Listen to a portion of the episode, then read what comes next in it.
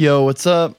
We're back. Local Man's Awful Podcast. I think Yo, what's up just feels natural. I was trying to not do that because I did that for Bald, but hey, it is what it is. I'm the same person. It's the same dude from both podcasts, so we're just going to rock it with that. But yeah, this should be out as we're speaking. Obviously, you're going to be listening to it, but it took a minute to get out because it's had a hell of a week, busy-ass week. I think where we left off after we recorded with Josh, I went out to the Coachella Valley, hung out with Sage. Sage is from Face Facts and Siamese Dream. He'll probably be on this. I don't know when, so keep a lookout. Keep an eye out for the Sage Jackson episode, which that's going to be fun. But yeah, he asked me to come help him do sound for his show that he was throwing, and, you know, I'm not going to, I'll just say it was low-key, like kind of a nightmare, but I'm going to let him get into that because that's his story, and that's some good content for his episode. So I had that going on, and then I had a show on Sunday, and then I was asked to do some drum edits for Taylor, so I basically spent my whole weekend doing that, and it low-key killed me. Like, I was just worked. I was just destroyed. I was fucking beat. My fucking hand hurts from me just using the computer mouse for like 10 hours. So I did that this week, and it killed me, and now here I am again, back at the studio, busting ass. Yeah, doing the same shit over again.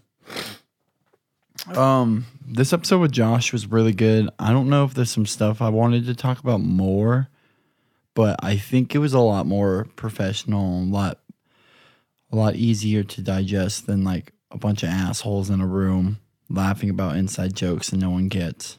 You know, it's funny to us because we get it, but it's kind of fucked up to other people who don't know what's going on. So it was fun. We had a bunch of people. You'll hear it. Everybody knows where I record at. So there's a bunch of people like firing up generators and shit, and you'll hear it. But it was loud as fuck, so we had to take a break for that. And yeah, it was just really good. We talked a lot about stuff. He talked about a bunch of like drumming and all that, and it's weird because like he was here one day when I was doing drum edits, and like just hearing his brain work. Because he was practicing drums, and I was doing the drum edits with my headphones on. But obviously I can hear him because this place has no soundproofing or no insulation in the walls. So that's a problem.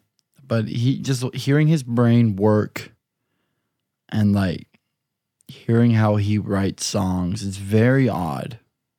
I only say odd because I'm not used to it. You know, I'm used to, like, doing the standard, like, and then, like, flaring it up a little bit. But he just starts immediately, like, weird. Like, he's like, I'm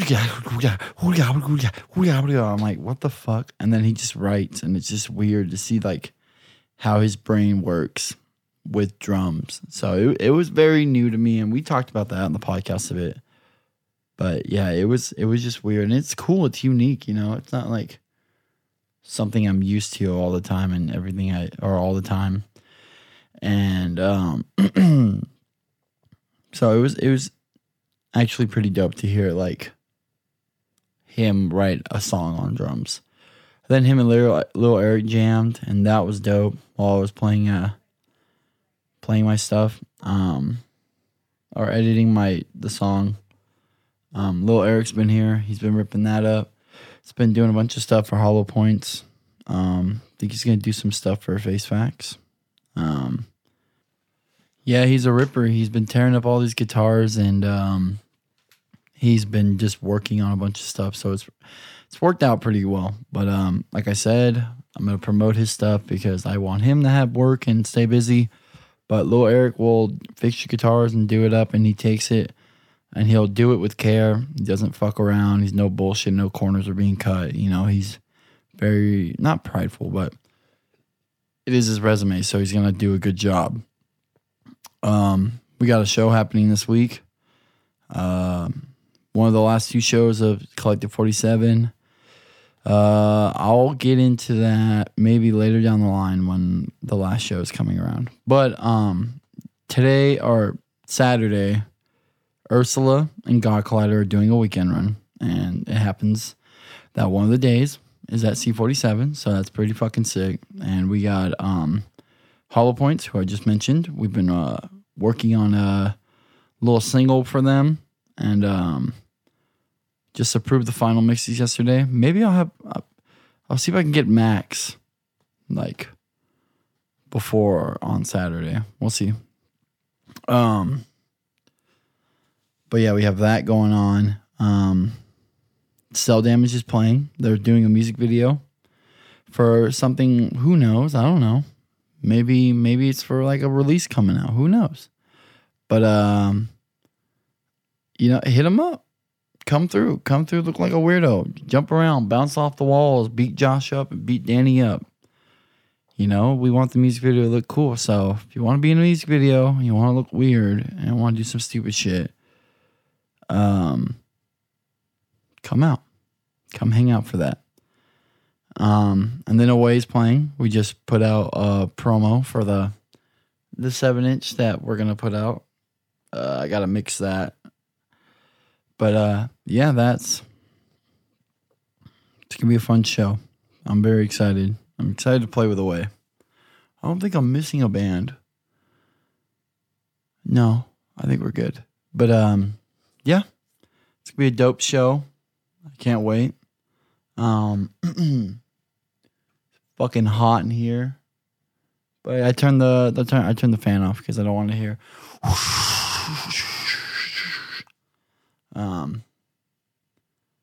Ow, goddamn. Been seeing a bunch of movies. I saw Pearl. Pearl.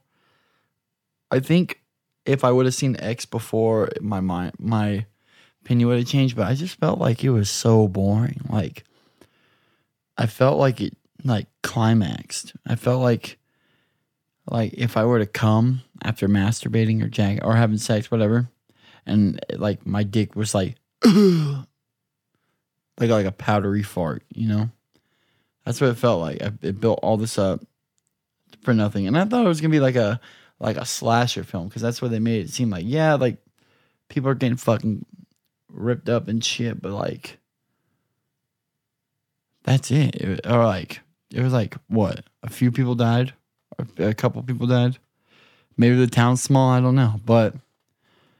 And also, there's going to be some spoilers for these next two movies I'm going to talk about. So, if you don't want to hear this part, just skip to my Lou, you know what I'm saying? But, yeah, I was just like, this kind of sucks. And, like, it was just like, this is a bummer. She did that dumb little, like, monologue in the house. I was like, this is fucking awful. And that's it. That's all that happens. Maybe my opinion might be different if I see X and I watch it again, but it's pretty bad. Barbarian was kind of cool. I liked Barbarian. It was kind of cool. I feel like it should have been a lot. Like, I feel like it should have been more brutal, especially about like the shit that's going on in it. And I thought it would have been cool if like they didn't leave the house at all. I felt like if it just stayed in the house and made it more like trapped and like confined, probably would have been gnarlier too, but you know, I'm a recording engineer, not a director, so you know, obviously he's getting funded and getting money and getting a budget to make movies, so something good's going on. There's one part that like I was like, wow, this ruined it, and yeah, it was just I was like, shh. And a bunch of people were laughing next to me, so like that sucked too, but. What can you do? Barbarian was cool. It's kind of boring. It was not boring, but it was kind of like put together like in a weird way. Like, how do I say it? Like it was, I feel like it was pieced together very poorly. There's like a lot of shit going on. There's some stuff that was never explained. There's stuff that was like not shown. And I was just like, what the fuck? But I thought it was all right. It was almost cool. Like, it was almost, like, gnarly. I thought it was going to be spooky. because I seen the door and I was like, it's going to be some like ghost BS. And they never go into why it's called The Barbarian. So, I don't know. Maybe I got to watch some YouTube videos. You know? See if a YouTube explained video would help clear up my mind. But yeah, that's pretty much what I've done for the week. I think I'm watching X tonight. I am watching X tonight, so I'll inform y'all on how I feel. But fuck it. We're just going to get right into the episode. This is Josh Matthews. Enjoy.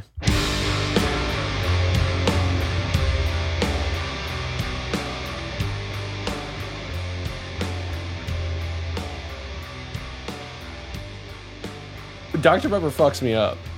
I hope I got that part. No, that should be it. All right, that's it. Yeah, this is the episode 2. Episode 3, technically, if you're listening on Spotify or whatever. But this is episode 2 of the Local Man's Awful Podcast. Back again, season 2, season 1. Who cares? I don't know. I'm rewriting this shit. Blade Runner 2049. Is that rewrite? I don't know if that's whatever, but okay. Today, our second guest, we have Joshua Matthews. Hello. He's the drummer. Oh no, I'm gonna let him do his thing.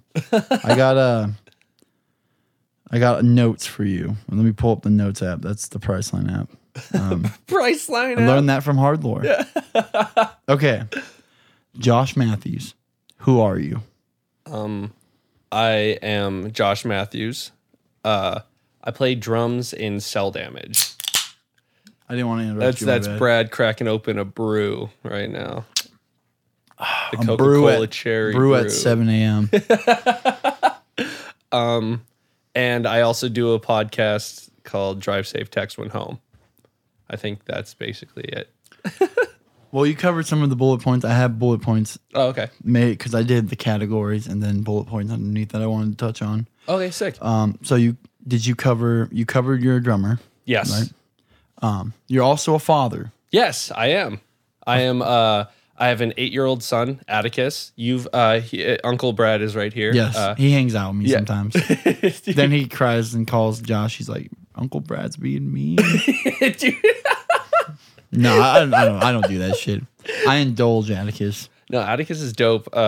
He's actually coming to the show on the 1st. What? Yeah, he's gonna because we're filming a music video, and I was like, hey, like even his because his mom has always wanted to see us too. So both of them are coming, and I want him to be like standing next to me, so it could be in like the music video. That's awesome. I know. I'm gonna definitely take a bunch of photos for that, dude. I'm so excited because this is the first show. He's never seen me play, so like seeing that, I'm really excited. Yeah. I'm opening up the show in a way, so I'm going to do better than you. Yeah. And he's going to be like, Uncle was way better than you. Yeah, Uncle's my new dad. No. What was I going to say? Father. Got that. Drummer. Mm-hmm. Low-key a mechanic. Kind of. You worked at Ford, right? Yeah, I worked at Ford, and then I've worked on my cars like a lot just because like I don't want to pay so much goddamn money for... So, like, dude, there was a job I did recently on my car that I'm currently driving that it was supposed to be a $900 job, and I did it for $40.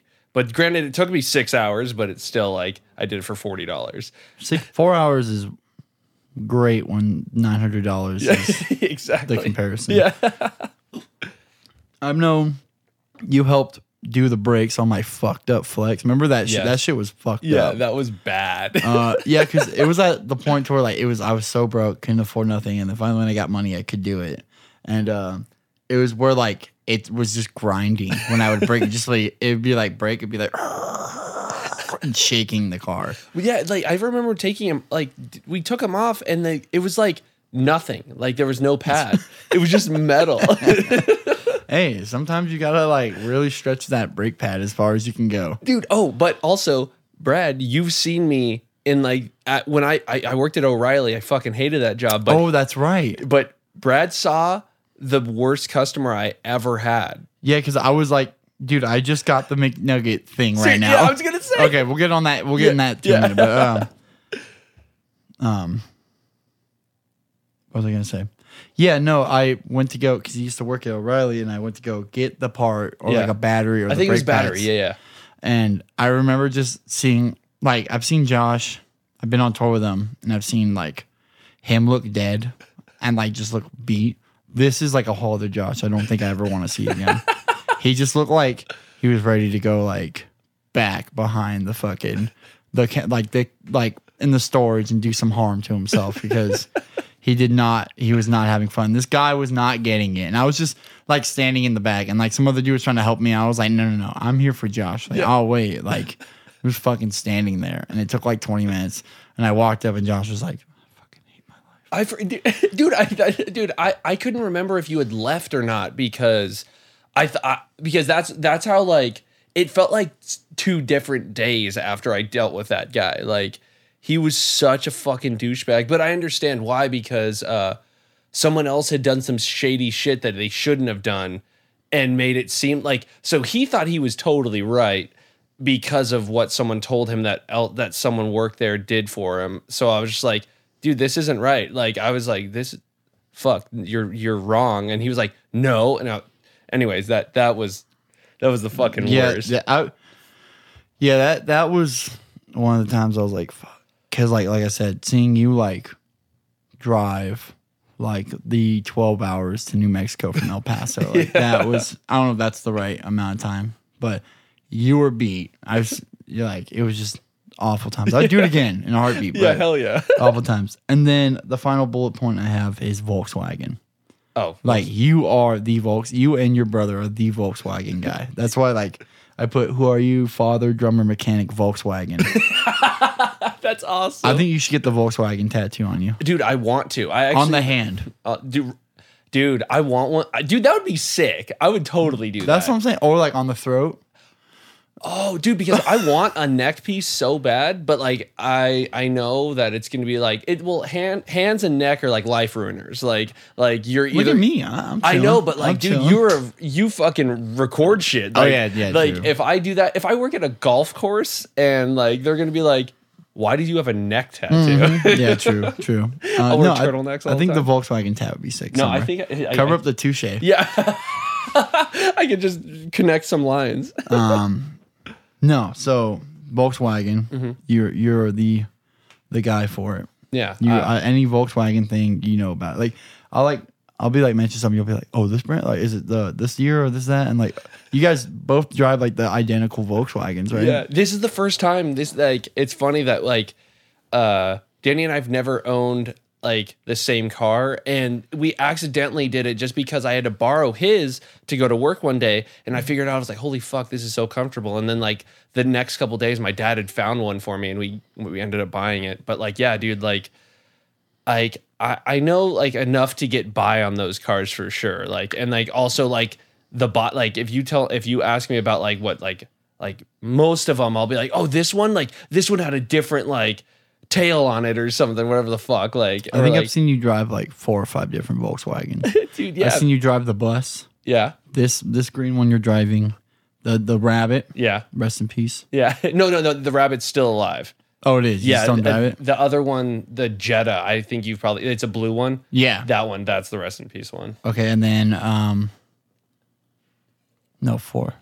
Danny has a GTI, huh? Yeah, Danny has a GTI, and we also have a Quantum with that station wagon. I think you've seen that. Okay. We have that one, too. Okay, then 5, yeah. Yeah. Yeah, that's crazy. I know my mom wants the bus. Dude, the bus, like... She wants the bus or the bug. I used to have a bug, like a 72 bug. I miss that car so much. That was so much fun. And your new car, is it a Passat? Yeah, Passat. It's diesel. Yeah, 97 diesel. It's the last year you can get where you don't have to smog it.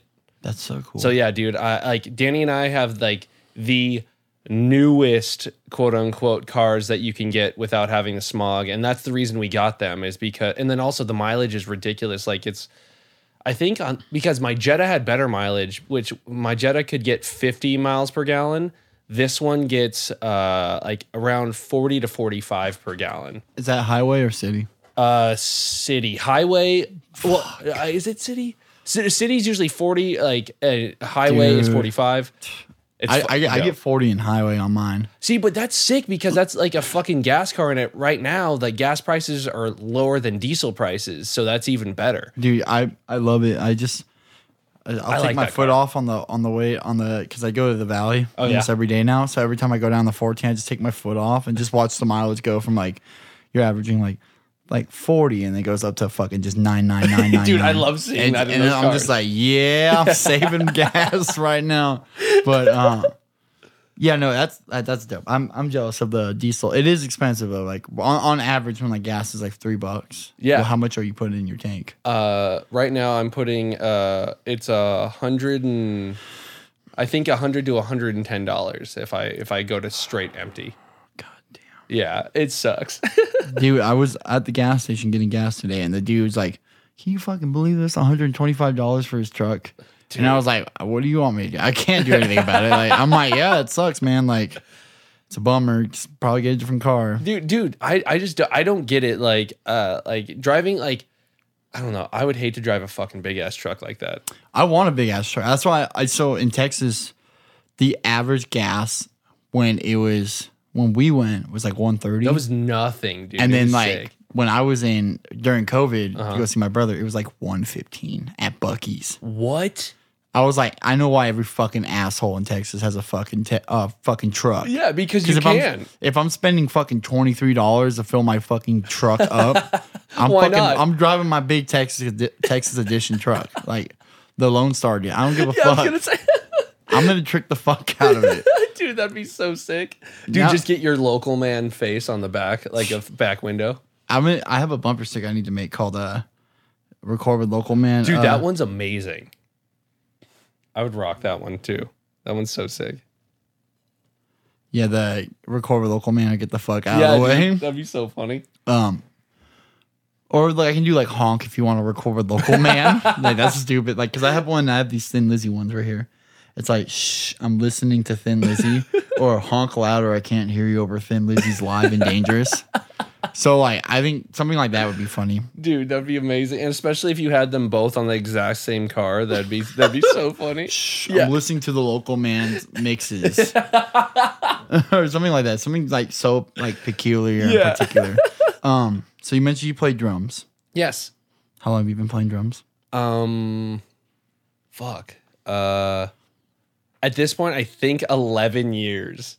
Dude, that's so much shorter than I've been playing drums. I think when I met you, I've been playing drums for 11 years. So when did you start? Okay. How old would you be in fifth grade? How old are you in fifth grade? Okay, so Atticus goes into fourth grade next year, so you would have been 10. Okay, so I started playing drums 14 years.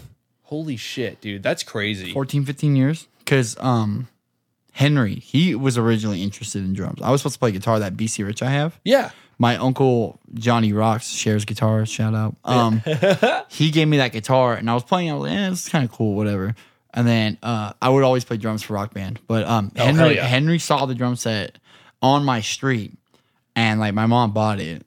And he was like playing it, and he's like, this sucks. And then he switched to guitar, and I switched to drums. And then I just started like taking my iPod out to the garage. That's and so like sick. Learning like Stray Cat Strut or hell like, yeah, dude, that's like so sick. Rock This Town or like Beastie Boys Girls. Oh hell yeah, just like that. And then it just evolved into me like playing all the punk music I like. Dude, you know what's crazy is that like I think I've said this on my podcast or something like that, but the weird thing, like how I got into drums is I was.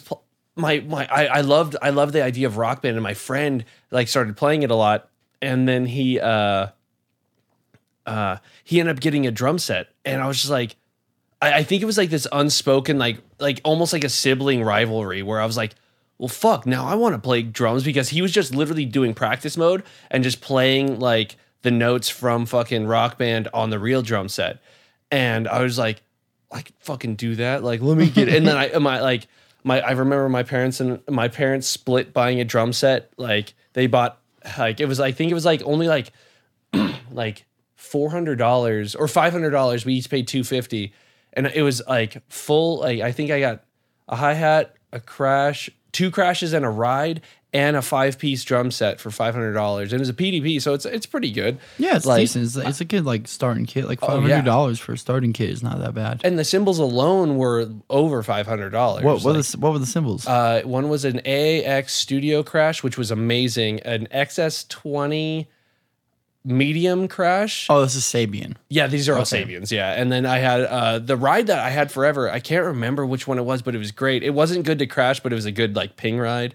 And then I still rock the bottom hi hat that I've had for 11 years. It's an XS20 medium hi hat. Like, and then right now I have Burt's fucking Master Sound A custom on top, and the mixture of both of them sound fucking sick. Dude, I was doing a session and we mixed cymbals, and I was like, fuck, it sounds so good. Like, I forgot we mixed like some like bronze and like some cheap cymbal, and it made like this like nice like big round dark cymbal for like some indie stuff. No way, that was so dope. I can't remember what hi hats we used, but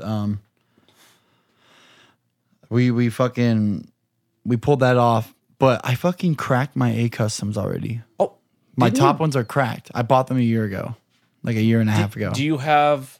I don't know if I have the warranty. I probably did. I probably have to go down there and figure it out. If anything, fuck yeah, dude. Because if anything, like, I'm gonna trade it in and get different hi hats and try out different ones. Because I literally just talked to the drummer of like this band Mop Buckets, and he used to be in Retox and stuff, and like he's fucking awesome, but. He was talking to me about, because he literally had been waiting 2 years for Zildjian to send him cymbals. For some reason, it got him on the wrong time. And he said like something about because I have 2K customs and something else. I don't like K customs. I think they're dark. I like my crash ride. That one sounds great, but I don't like my sweet crash. Like that thing fucking. The sweet line's ass. It's so quiet. I like the A custom. A custom sweet ride is dope. Dude, I had that. That thing 21. The K suite sucks, but the A suite is dope. The like A suite is perfect. But the one I want is the 23-inch A suite. Dude. Brilliant ride, and it only person that has it is fucking Travis Barker. Seriously? Yeah, it's fucking dope. I'll show you a video after, dude. Because first of all, the bigger the symbol, the cooler it is. Like visually, I think it looks cool. Right now, I like the 18-inch, 19-inch vibe. That's what I don't like the 20. 20 gets too nuts for like over here because I'm like doing a lot of fast stuff. So like, if I'm like trying to like hit a fast like 20 or 21-inch crash, it's just fucking so much more work for me. I think the biggest cymbal I've ever owned is a ride, which is a 21, which was the sweet ride. And also that A custom sweet ride, holy fuck, is amazing. Like, but anyways, I'm using the sweet crash, the K custom. It's so fucking quiet, dude. It doesn't cut through, and that's what's annoying. And like I was talking to that dude Kevin, and he said there's something about A customs that you know it's an A custom when you hit it. And he was like, that's why I love those. And I've heard mixed reviews on like that symbol. They're like, oh, it's really good, or it fucking sucks. Like, yeah, a lot of people. I prefer A for like heavy or like hardcore stuff. Yeah, like hardcore like. Pop punk stuff, but if I'm doing jazzy, like dark, slow stuff, I think the K's will always like take. That makes sense. But if I'm doing fast shit, it's gotta be all that. So your parents bought the drum set, mm-hmm. got the cymbals, mm-hmm. just took off from there. Yeah, basically. So so I remember I would be like practicing in my room, and of course, like I think like it's not that I was like. Good or anything, but I had like some sort of rhythm. Like I could actually do like the typical rock beat, the four, like one, like on 1 and 3 and all that shit. But I remember getting to a certain point where like, I bet you got to it too, but where it's like you plateau and you're just like, dude, fuck this. Like I can't do anything. And then I remember getting to that plateau, and then like the next day I was like, I'm going to play again. And then for some reason I got like a little bit better. I think it was because I was pissed off or something. And then I was like, oh fuck. And then, yeah, ever since then it's gotten better and better. But like, I still don't like, because like when I watch you play drums, like you're fucking great. And like whenever I play drums, I'm like, dude, I feel like I'm just like a one trick pony and I can't do anything else. But this is what I would argue. I've watched you grow for like 3-4 years now. Uh-huh. and you have a very unique style. I don't think anyone can I don't think anyone could pull off what you can do because that's cool. It's so unique to you, the way you hit stuff and mixing the cell damage stuff for a year. Yeah, I can hear the different way stuff is done and the way your brain thinks about drums. I don't think you should be putting yourself down and saying that you're not as good as me, because we are two different entities. Okay, that makes sense. I'm like this and you're like that. Yeah, we're still on the. Let's see. Is it the x-axis or that's the y-axis? This is x, y, and then Z. Okay. So if we're on the x-axis, you're on one side and I'm on the other side. Okay. We're just chilling. Yeah. We're just different sides of the x-axis. That's sick. And the same would be for the y-axis or whatnot. Okay, that makes sense. Yeah. No, I just think that you do stuff differently because I think you were raised on different music and listen to different music while playing drums. Yeah. I listened to punk shit. So basically all I wanted to do was punk music. So I am embedded in punk drums. And then you listen to the Chariot and shit like that. Yeah. And you want to be like those drummers and be like that. And I don't think I can probably do it and you could probably do the same thing for my stuff, but it's not my bread and butter. Yeah. So I think which I get, yeah. I think where you are where you set your standards at for drums is very different from mine. So I don't think one of us are either better. I just think we like different things better at, or we like different things at drums. No, which makes sense is because I never got into punk music ever. The first heaviest band I ever got into was As I Lay Dying. And then after that, I started falling down the rabbit hole of heavy music. And then, because whenever I've heard punk music, I'm not into it, something about it, but I love the style you play, the way you play, because you play fast as fuck. And I don't know, you're just, it's fucking crazy. And I've always thought that it's goddamn, dude. And and even when in Reclaim, you had, it was a hardcore band, but you had a lot of punk influences on your drumming and it was fucking dope, dude. That was sick. I mean, that's what, when you mentioned the plateau, I thinking back about it, it's I remember reaching that and being okay, Stray Cats, I'm done with this. This is it. And then I immediately got into skate punk, just fast. It was just that's crazy. Doom, cut the doom. And then immediately I was I'm over this. And then I just what am I listening to at this point? And it's just yeah. It's and I immediately just jumped on. I was just jumping in the fire. That's so sick. This trial by fire. That's sick. It's not even this band's a little slow or something. I just was every day, just out then. That was when I didn't have a girlfriend or didn't have responsibilities and whatnot. Yeah, yeah. And all I cared about was drums. So I just be in my garage. So there's that. But I think just hitting that plateau was very crucial because it pushed me harder. And then now I feel I'm hitting a plateau. But now I'm having to learn and because some of the techniques I am getting older, it hurts now. So damn. Now I'm having to warm up and having to play and just get loose and figure out a routine to where I can survive a set. Yeah, not as in I'm fucking dying. It's just I don't want to wake up the next morning because I think I fractured these knuckles in my middle finger. Oh, seriously? And sometimes I won't be able to bend my finger after a string of shows. After the Firestarter tour. My hand looked like this. Are you serious? I couldn't bend my finger because my technique and the way I'm gripping a stick. No way. So I've been fixing that and working on stuff I don't know. I don't know double that well. Uh-huh. So I've been working on my doubles and they're getting better. Yeah. So being able to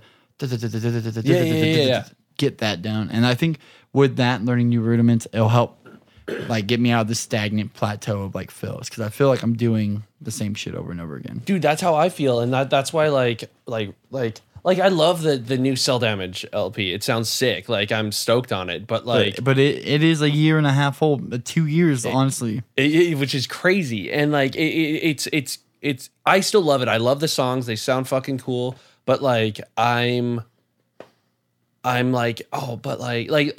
started writing. We already wrote a new song. And I know I was hearing it the other day. Yeah, it sounds fucking crazy. It sounds sick. And when I went home and I was like, dude, that intro that I wrote is fucking terrible. I went home and I literally at work, I was actually sitting in a golf cart and I was mimed it out and I was oh fuck, this would sound cool. So then I recorded myself literally playing to nothing and I was I'm going to do this next practice. Like, it sounds sick. Like, because my favorite drummer is, or was, which sucks, like Gabe Serbian. Yeah. The Locust. Like, he was like, no one can get to, like, he is fucking unbelievable. That's what I'm saying about the differences. You're like Gabe Serbian. I'm like Dave Ron and Travis Barker. That's dude. Dave? Who? He's the drummer for Lagwagon. Oh, and okay, RKL. Okay. Me first and gimme me's.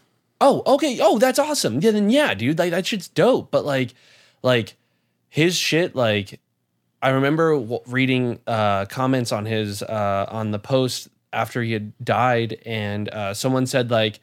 So I can't remember. It was really funny. It said something about like how now these cymbals won't have a choke artist anymore because he was the greatest at choking. Like he could be playing like crazy fast BPM and then choke it just instantly. It was fucking. That's crazy. I'll cut my hand open choking. Dude, I do the same shit. Right here on my pinky knuckle, yep. I have like divots out of my tattoo from just cutting. Seriously? I'm just like trying to grab the cymbal or like. Me like punching my hi-hat on the way to grab my hi-hat. All the time. I literally it fucking sucks. I haven't done it in a while, but like yeah, like the side of my like hi like whatever hand like that I play the no it's the one I play with my snare, my left hand. Sometimes I'll like bring it up and then punch my fucking hi-hat. Oh. That shit's and then that's why my snare's covered in blood and like even my the last show we played they were like yo that's like a biohazard like I was like. Yeah, like, and he was like, and I remember showing it to someone else, and they were like, what is that? I was like, oh, it's blood. And he was like, what? Like, why? And I was like, I don't know. Like, I don't play drums correctly. Like, yeah, exactly. Yeah, exactly. But yeah. So, Gabe Serbian. Yeah, he's just the god for you. For like, and it's funny because.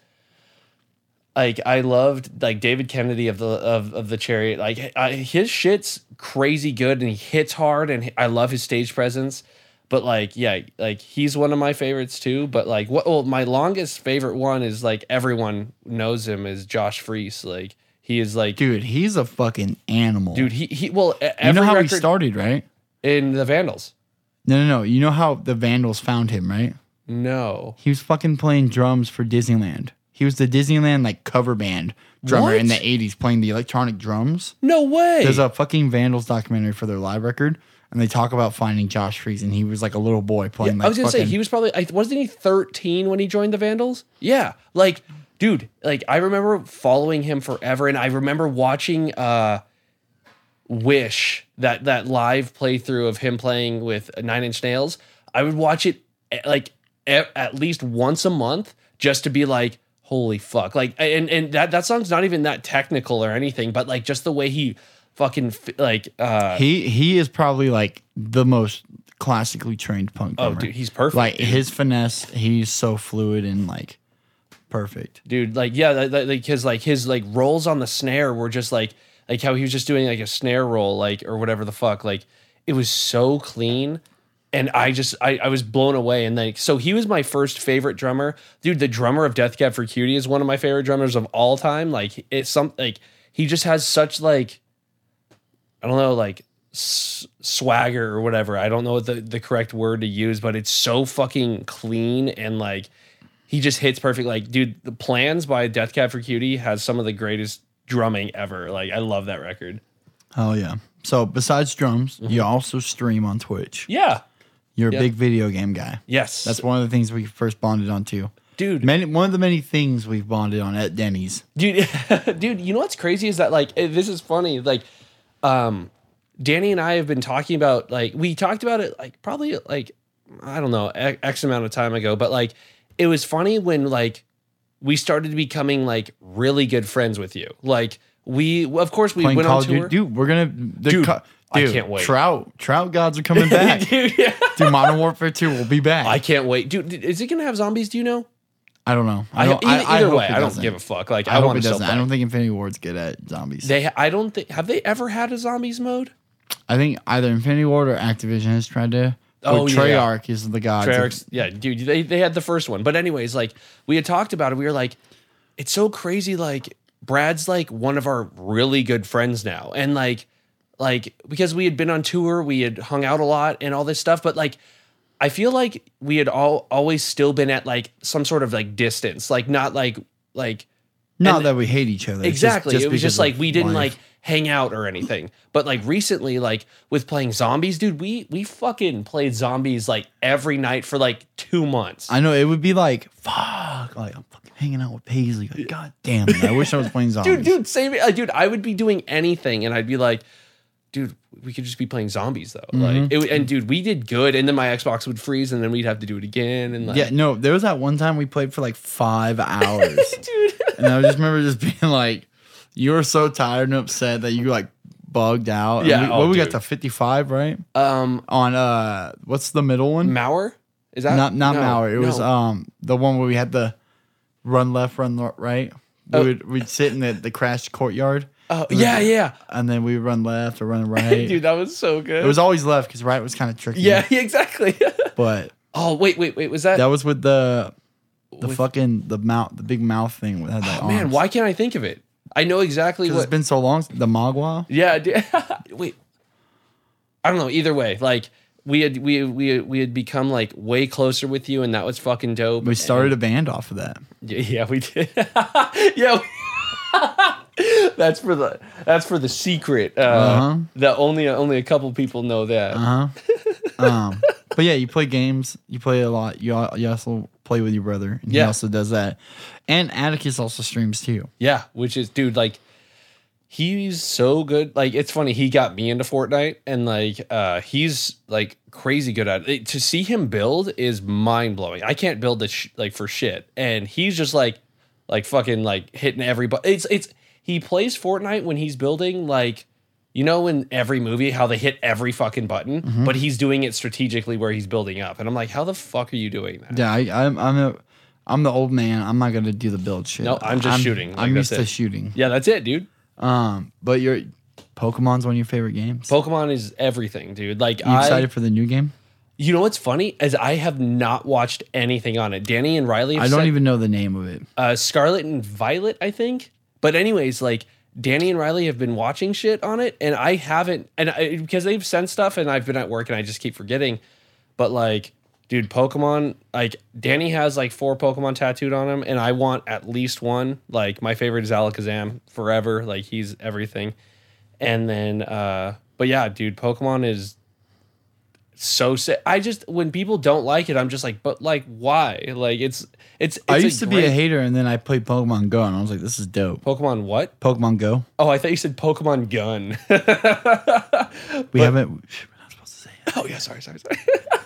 I'm sorry. But yeah, dude, I could never play Pokemon Go because my phone was broken at that time. I would be in the middle of the Atlantic Ocean. Dude, there was one time there was like a fucking like Ponyta, and we didn't have it yet. Yeah. And like we ran around my fucking block. Seriously? And I was like shoeless, so I was barefoot. And my feet were cut up, but I got that fucking Ponyta. No way, that's so sick. Dude, it hurt. My feet fucking hurt after. But like I got what I wanted. I also picked up a fucking Hitmonlee. Oh, whoa, really? That's awesome. That's to me that it's But I had Hitmonchan already, so I was like, but still, like that's. I remember dropping my friend off because he was like super hungover after drinking in my house, and I was like, "Oh shit, a Hitmonchan!" And I picked it up. So, but that's fun. But that's awesome. Hell yeah! You like streaming? Yeah, dude. Like I feel like I stopped doing it for like a while because I was actually getting like pretty good. Like not like I wasn't like my. You have like a following. Like kind of. Like I feel like you have a following, and every time I'd hop in there, people would be like, "Oh, this fucking guy." Dude, that was funny when like you would hop in and be like, "Fuck you." Yeah, like, and then people would be like, who is this? I don't know who this guy, because it's not my name on. Exactly. And dude, and it was funny because when you would hop in and say that shit, people would be like, "Dude, fuck you." Like it was so sick. And like, of course, I know you, and like that's your shit. And now like, I do it to Danny too. I'll just be and be like, "Fuck you," and then just leave. And he'll be like, "Hey, Brad." But like, yeah, dude. But the only reason I feel like I had any sort of a following is because I started in the pandemic. Like people had to stay home, so they were just finding people to watch. And I feel like I got a lot of followers because of like playing Realm Royale with Graham from Sad Park, and then I played a lot of fucking Hitman, and like that was fun as fuck. And people would, I don't know, streaming is fun, but I had really dropped off of it because sometimes I'm just like, I just want to play with like Danny or you, and see, just like go. That's how I feel. I want it because I have all of it. I can stream if I want to. Yeah. But it's just like my most comfortable is when I'm like lean back like this. Yeah. And I'm like watching something because I'm like usually grinding. Yeah. And I feel like if I'm just like just like, oh, God damn it, like fuck, like this and that, and I'm looking at a guide or like I'm just like grinding collectibles out. I'm like, there's nothing interesting about this. Exactly. And yeah. Plus, if I'm doing shows and grinding, I'm two birds, one stone. Yeah, dude, exactly. And what's crazy is that like what I don't like for streaming is that like I have to have these bright ass lights on all the time. I love lights off. Like Danny plays video games with lights on all the time, and like me, I have to have it. I like it dark, and it's just like you can't do that streaming like at all. No, and it takes a toll on you too. Like it's yeah.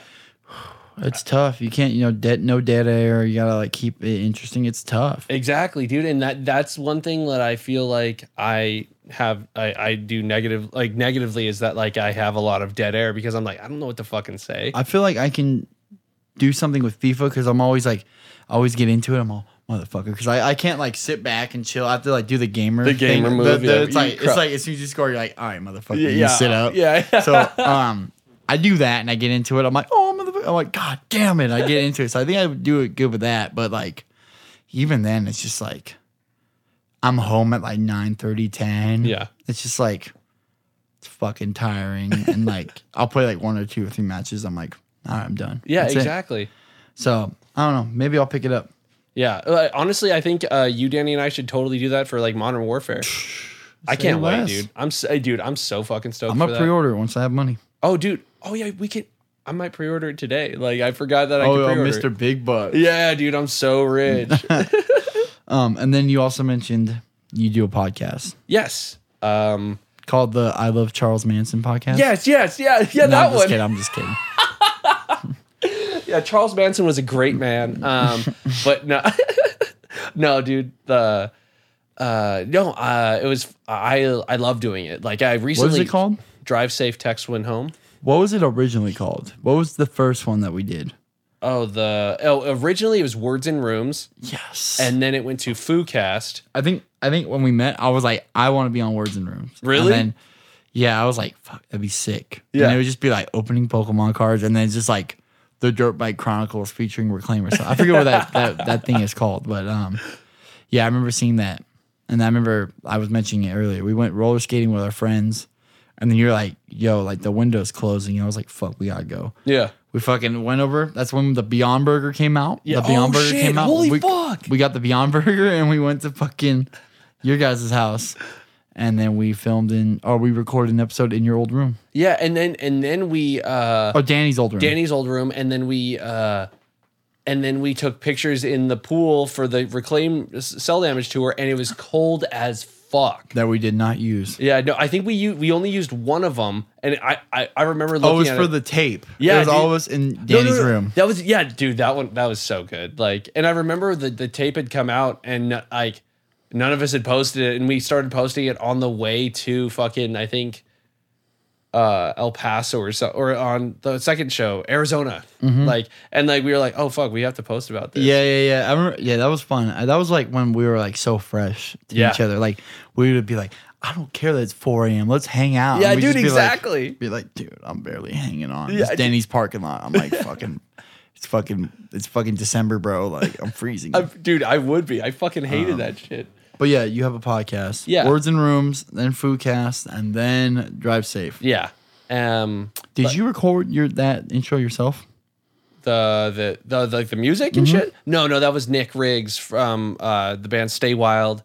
And yeah, because I can't remember if I asked him if he could do that or something, but he did it, and I was like, oh, this is cool. Like, so yeah, now I have that intro, and then basically Danny writes almost all the questions because I'm like stupid at that shit. I forget everything. Like Danny's just really good at writing, and then I'm just the fucking voice of it. That's it. Like, that's awesome. Yeah, dude. Like, and I've been told that like people's people like that I can still like call back. Like if someone says like something about like, oh yeah, I started this time, I'm like, oh, whoa. So at that age, like people are like, oh, it's cool that you can call it back though, or whatever the fuck.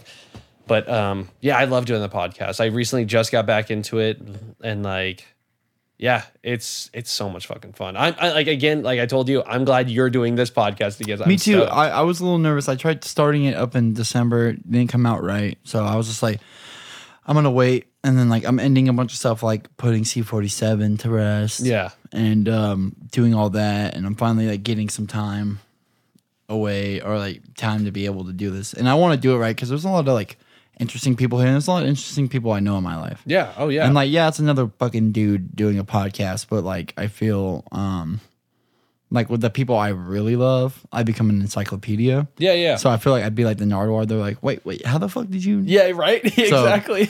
So that's cool. That's why I want to do this. And plus, like, it's just fun. Yeah, dude, I have my awesome fun podcast bald, which that's on an indefinite hiatus. But like, this is more like streamlined. Like, we can figure stuff out. Exactly. It's sick, dude. I love it. Okay. Do you remember the first time we met? I remember the first time I was supposed to meet you guys, and I did not see you guys. Wait, dude, no. I have such a terrible memory. Like, what? When was it? Or when? I was supposed to meet you guys at the Making Ours release. Holy shit! Really? But I was in the middle of moving my my grandmother and my uncle, and I was fucking dead tired and sick. Oh, no way. Really? So I like walked in to C47 and I was like, fuck this. Like I was like, I'm going home. That's really? Yeah. And then that's when like Mike Cambro was here, and I was like really excited to see them play Common War. Dude, he's such a stupidly good drummer. Like he's so goddamn good. And he's like, literally, I've said it so many times, but he's like so fucking cool. Like he just exudes coolness. Like, oh yeah, like his like nephew or somebody he knows. Yeah. Played a show at Chad's house, that Reclaim show that you filled in for. Oh yeah, he did? Yeah, fuck, what was that band called? One of the bands, Arcline. I think he played in that band. Seriously? And he's like, dude, do you know who Mike Cambro is? I was like, fuck yeah, I know who Mike Cambro is. And then Mike Cambro started following me the next day. No way. So I was like, this is sick. Dude. I think that dude posted me. That's so sick. So this is dope. And I fucking love the Adolescents. And when I first seen the Adolescents, he was the drummer. And I was like, dude, this guy fucking rips. Dude, he's so good. It's so sick. And so that's why I was like really excited to come see like Mike Cambro play in my warehouse. And then he ended up playing like the Foo House, which was dope. Oh, dude, that was such a good show. That was so much fun. And then, hold on. Like, going back to the, we'll talk about when we met. I totally forgot when, but like, when I filled in for the Reclaim set, like, I remember, dude, literally my voice was gone for a week. Danny was there, and he said as soon as I did my first like scream, he was like, oh, he's doing it wrong, and I was like, I didn't know what, and like my voice was fucked for a week and a half. I couldn't talk. Yeah, like I don't. How the fuck are you not supposed to talk when like you're done screaming? Like, you know, like, yeah, but that shit is difficult. Like, especially being the front man. Like, How are you not supposed to talk leading up to a show and then just saving your voice? It's fucking impossible. You're the face. Dude. But like that's what I find like crazy about Danny. Like he's fucking chaotic, and it's so funny. I love when whenever we're like playing a show and like the sound guy's like, oh, hey, like, okay, do vocals. And like, they turn him way down. Like, Danny's loud as fuck. Dude, like, for the podcast, or not the podcast, the LP, I didn't have to use any reverb because this room was untreated. Oh, yeah. So just it was everywhere. He was so fucking loud that when I compressed the vocals, yeah, it's just resonating his voice off these fucking barren walls. That's so sick. So like people were like, oh, what reverb you got? I was like, dude, I just compressed hard as fuck. That's so sick. So back to when I first met you. Yeah, yeah. Didn't see you at Common War or Making Ours. Caesar was like, dude, they're fucking sick. Really? Yeah, Caesar was like, dude, they're fucking awesome. No way. And then I remember like always. Sorry. Was that the first time he had seen us? Yeah. Okay. I remember always seeing Riley come in like, to our shows, but I remember seeing you at the first C47 show with Ursula.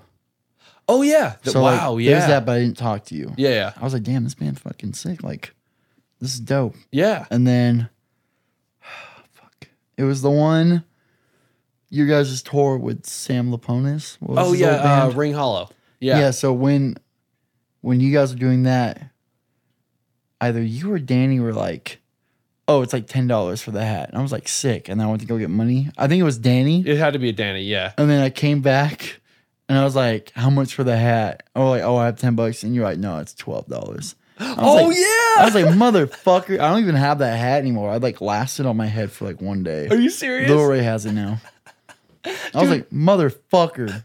Dude, see, like, I never know the fucking prices. Danny's the one that does merch and everything. So, like, knowing that I was like, I don't, $12, like, I probably was confused when I said it too. Like yeah. That's when we first met. Yeah. That's and then crazy. I also thought, like, fuck these fucking guys. Like, fuck all these fools. They all look fucking, they all look weird and nerdy and shit. Because in my notes, I was like, how do we meet? And I was like, beefing with Josh and then scamming me.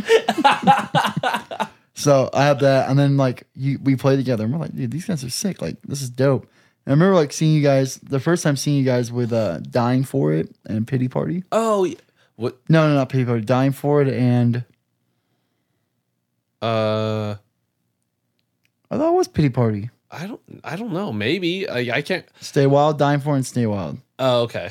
So I remember seeing you guys. I was like, oh, this is sick. I remember like specifically standing at the back door and watching you guys play. Oh, really? So you, like, genuinely, like, you actually liked us when you saw us play? Yeah, I was like, this is weird. This is sick. Oh, sick. Okay, cool. That's awesome. And then met you guys, and then you just fucking ripped me off. And then, then we're like, dude, we should play more shows again. And this is when we like started going to like, because like I was here all the time. Yeah. So Nisha was here. And then this is when you guys started coming to our shows. Just like, hey, like the Reclaim dudes are playing. Let's go see them. Yeah, yeah. So you guys would come to our shows and hang out. And then we're like hanging out playing Nintendo. But this is when the Switch came out. So yeah, we were like, dude, that was here sick. Playing Switch. I'd bring my TV. We do that. Did we play that Jackbox or fucking Jackbox? Jackbox and Smash. Smash, yeah, that too. I was like, dude, that was fun. I lied. It wasn't when the Switch was out. It's when Smash came out. Yes, yeah, because when Bert was in Reclaim. This is when Bert started coming in Reclaim. Oh, holy shit. The first day Smash came out, we played our first out of town show. Oh, and we played with a band called Falcon Punch. That's dope. Oh, I remember that flyer, dude. Holy shit. That's so cool. So there's that. And then the rest is history. We fucking started hanging out at Denny's a lot. Yeah, that was fucking sick. Booked a tour, hung out with each other, hung out at the fucking Grand Prix. Yeah. Oh, yeah. Just like doing that. That day was so awful for me and Caesar. Was it really? We didn't sleep. We stayed up all night. You were like, well, if you guys are going to get a ride, you need to be up at this time. And yeah. We were like, oh my God. So fucking burnt. That's so awesome. And then I just remember, like, you guys played at noon? Dude, yeah, whatever. Or something like that. And I was just like, dude, this. And then me and Caesar passed out at like 6 when we got home. Are you after serious? DI. So that was like rough. Yeah, but, that sounds like it. Yeah. And then like 3 or 4 years later, here we are doing the podcast. That's so crazy. Yeah, it's just fucked up. Yeah. Now we're friends forever. I know, dude. Exactly. What started your interest in like drumming, Twitch, and like streaming, or like and podcasts? What was like the kickoff for those? All 3 of them. Drumming was the thing where I was the rock band thing. The rock band thing with my friend, and then Twitch was just because I was like, I think it sounds... Actually, no. I wanted... Because Atticus was playing... I can't remember the one... It was the one before World War II came out. Whichever one that one was. Like, whatever Call of Duty it was. World War II. Infinity Ward? Oh, no. Infinite Warfare? No, it was in between those two, I think. Anyways, like, he was playing that one. There was a... They had a shipment remake... And Atticus would get on there, and he was like, "What fucking?" Oh, that's the Modern Warfare one. Was it Modern Warfare? Shipment has the Shipment remake was on Modern Warfare. Okay, so there was that one. The new one. Yeah, the new version, and like he would get on Shipment, and it was like where you could just it was just Shipment all day, and he would get a shotgun, and he was going positive like crazy. Like it would be like 19 and 6 and he's 5. And I was like, dude, I should probably get him to stream. Like people would probably be like, how is this 5-year-old kicking like 30-year-olds asses and stuff? And anyways, I started doing that with him, and then of course, like he kind of just like didn't want to do it. And I was like, oh, whatever. So I was like, okay, well, I have the shit. Why don't I do it? And then like that was during the pandemic. And then, so people just started like hanging out, doing all that shit. So that's how I got into streaming. And the podcast was also during the pandemic because I was doing nothing. And Danny was like, hey, you should start a podcast. Just fucking do it. Like just interview friends and just fucking do it. Like straight up, he was just like, fucking do it. And I was like, okay, fine, I guess. And then anyways, the first interview was Danny, and then I did Bert, and then I think it was Brack's third, or he might've been fifth or something. I can't remember. But yeah, it was just because Danny said you have to do it. Like it'd be sick. And then, yeah. I think you're willing to talk to like a lot of people. Yeah, dude. Like, and what's funny is that I'm such like a... There's a lot of people you talk to, I don't know who they are. Oh, really? Yeah, I'm just like, who's this? And sometimes I'll peep it out. Mainly listen to the ones I know of, like my friends and all that. Of course, yeah. But sometimes I'm like, oh shit, like this is sick. Like yeah. Even you talking to like Sam Pira or like Will Killingsworth. Like, dude, that was weird, dude. Like those like... I've talked to some people that I never thought I'd ever talk to. Justin Pearson, dude. Dude, that was dumb. Like that one, and I talked to like Rob Smith of Heavy Heavy Lolo, and like those are two huge fucking bands. And I talked to someone that was in the Chariot too, which was fucking mind blowing. And like, but you anyway, talked to the dude from Elijah. Yeah, dude. Okay, that one was insane because he had never done any podcast ever, and I still think he hasn't. And he that one was such a huge like get for me because first of all, that band is fucking massive and like in like the death car. No. Yeah. Like, dude, people know that fucking band. Like, dude, I don't know. It like that was a very big deathcore band. And yeah, so I've talked to so many cool people. And what I was gonna say was it's funny that I'm so like good at talking to people because I fucking hate. You're like one of the worst. Yeah, dude. The thing I hate about, I love and hate about self-image is all you motherfuckers are antisocial. Mm-hmm. You're all fucking like huddling off. Like I'm in this position where like I'm trying to get anything anywhere with anybody. So like I'm always talking and all that. All you motherfuckers are just like, no, I don't like you. And what sucks, dude, especially before. No, I'm just kidding. They're not like that. They're just like, everyone's weird. Like Bert adding it. Bert doesn't talk at all. Like he's like Chewy, dude. Chewy doesn't say anything. Like I want Chewy to be like mysterious. I want people to be like, what's this guy's fucking deal? Like, yeah, dude. Just shows up and rocks, dude. And that's what like. Like once we play the show or something, like I will talk to people afterwards, like if anything, but like before I'm just like, nah, I don't want to talk to anyone unless it's like you or like Caesar or someone I fucking know like well. But for the most part, yeah, I'm so terrible with it. But like on the podcast, I think it's for the fact that I'm not with them or I'm not seeing them or whatever the fuck. Like I can do that shit. Like because it's just, I don't know. I've always just been like, dude, people are going to like, I don't know what I think, but I just am like, whatever. I don't give a fuck. Like, that's why I don't really go out that much either. Like, I'm just like, oh, dude, fuck that. It was bad during the pandemic. Oh, I literally didn't go out. The first time I went out was when I went to Riley's house when we played basketball out front. That was the first time I had left the house. It was like 2-3 months of straight just being at home. Like, I had fucked up anxiety with that. Like, fucked up. Like I would have it to where I would just be like so scared that I was like gonna die. I've always had that, but like I would like I talked about this recently. I would be here and you'd be like, yeah, so I'm just not gonna practice. Yeah, no, 100%, dude. Like anyone, if it wasn't just the band, I would not be here. And like, dude, there were times where I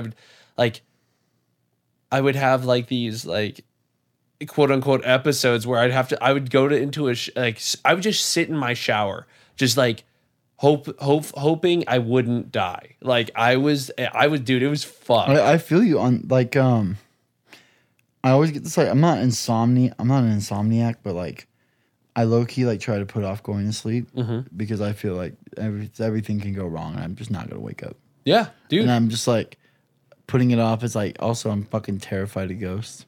So, really? The wind will rip my door open and I'm just like I can't sleep no more. Like that's it. Wait, so like have you ever seen a ghost?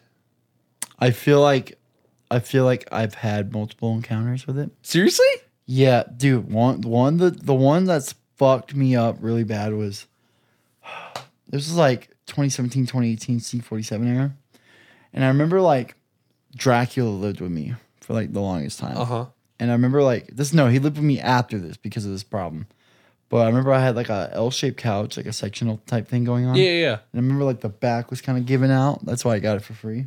And like if you lean, it kind of leaned a little bit more. Yeah. And I remember like sitting in the middle. And this is like I'm like watching JoJo or like playing like Red Dead or something. No, it wasn't Red Dead. It was like some game. But I remember like leaning back. And then I remember like it being pushed. And I was just like, because I've always talked about like the weird shit that goes on. Like people come in, they're like, I got a weird energy. Like Chris has like been in my house and she's like, this area feels weird. Really? And it's underneath my room. Like no fucking way. My room that you walk through to get into the stairs. Yeah. The front area. Yeah. Weird shit. A lot of antique stuff like the hall tree and like the stove. No way. So like. There's that. I've had, like, my stepdad said he's seen someone, like, peek out from my door, like, when I lived downstairs. Oh, dude, I got mad chills. That's fucked up. People seen that they've seen a baby crawl from, like, my office to my laundry room. In my room, like, Allison, Ian's wife. Dude. Has like, seen, like a baby crawl. Like, my legs are, like, I'm fucked. That, dude, goddamn. Like, and then, like, people, like, the room that I'm in, we used to call it the spooky room when I lived downstairs because we would all be drinking when I drank. And then I'd be like, hey, like, if no one wants to sleep on the floor, like, there's a fucking queen-size bed in that room that no one sleeps in. Yeah. And, like, everyone would go up there and come back down and be like, nah, this is a weird vibe in there. No way. And then, like, Caesar said that he slept in the living room because we were all partying and drinking, and he had to go to work early. And he said that he could hear people walking upstairs in that room. Stupid, and dude. Then, yeah, just a lot of weird shit. And, like Alexis have seen, like, people walk around in the front room. That's dumb. And then, like, it's fucked up. As soon as I come in from opening the door, there's a mirror right there. And I every time I do it, every fucking night, like, I come home, it'll be, like, 2:59 before, like, 3:33 comes around at witching hour. Yeah. I look at that fucking mirror, and I'm like, I hope to God nothing's looking at it or staring back at me. Oh, dude. Like, but the one of the worst times I've ever had it. Okay, so before I get to the worst time, Caesar knew I was moving into the big room, the spooky room. Yeah. So he came over and stayed the night, and we moved all the stuff up there. This motherfucker has a sleep paralysis. He goes into sleep paralysis, and he had a dream. No, he had a dream that he texted the ghost that lived in there and asked if we can stay and sleep in there. And the ghost said, yeah, that's fine. And then he immediately went into sleep paralysis afterwards. What? Uh-huh. Dude, that's dumb. I have no choice. I have to live in that room. So, yeah. With that, I was, like, talking with Eric, Big Eric. Yeah. He's like, you know what? Like, I used to, like, have this problem, and I just thought of it as a benevolent ghost. You know, like you know what? Like, yeah, keep that door open. It's going to be hot at night or something like that. Yeah. So, like, I was like, you know, I'm going to think about that. And when that couch shit happened, I was like, you're right. I'm slouching. I'm leaning. And my lower back's going to hurt. Sit up. And so I sat up. Nothing else happened of it. I was like, cool, we're chilling. And then it's like fucking 3 a.m. And I'm like waiting it out. And I'm just like watching God of War like gameplay. Yeah. This is how old this is. I'm watching like the first couple like episodes of like God of War, the Rad Brad. I don't know if you know him. No. He's a big walkthrough like YouTuber. Oh, okay, cool. So I was like watching that and I beat the witching hour. I'm like, cool, it's 4 a.m. I can finally go to sleep now. And I'm like going to bed and I'm like falling asleep and I fucking feel my blanket get tugged like, and it's like halfway down my body. Oh, dude, what the fuck? Because I used to sleep like, I sleep with like the blanket under my arm watching. Oh, like, okay. I'll sleep like and covering my arm. So it's by my face. Yeah. Just, I jump up and I run to my little sister's room. Yeah. Because she's up. I know she's a fucking wide awake. Yeah. And I'm just like, fuck that. I'm like shivering and I'm like shaking. Like, dude, what the fuck? This is like the most violent like reaction I've had. Like most like visceral reaction to it. That's stupid. And I'm just like, fuck this. Fuck that. And I'm like, I'm not going to sleep in that room again. And it fucked me up. It put me in like this like state where like for like 2 months I was sleeping. Oh, I would go to bed at 7 when the sun was out. What? Uh-huh. That sucks. And I would wake up at noon. Are you serious? Yeah, it was bad. It was really fucked up. It was so fucking awful. Like, I would stay up all fucking night with Dracula and then go to bed at, like, when I can see a little bit of sun. No way. Yeah, and I still get weirded out about it. Like last night when I was playing FIFA, fucking door kicked open, and I was like, what the fuck was that? And then I was like, oh, it's just a window or whatever. I'm just like, yeah. I can't do anything about it. You know? So, like, stuff will happen, like... One night I was sleeping. Me and Pace are going to bed, or like we're sleeping, and I wake up, and then my PlayStation turns on and like ejects my disc. That's weird. I was just saying, turning on could be weird, but I was just like, God damn it! And I was just like, I mean, I can't do nothing about it. There's nothing I can do, dude. That's fucked. Like with that, like I used to be like terrified of aliens as a kid, like.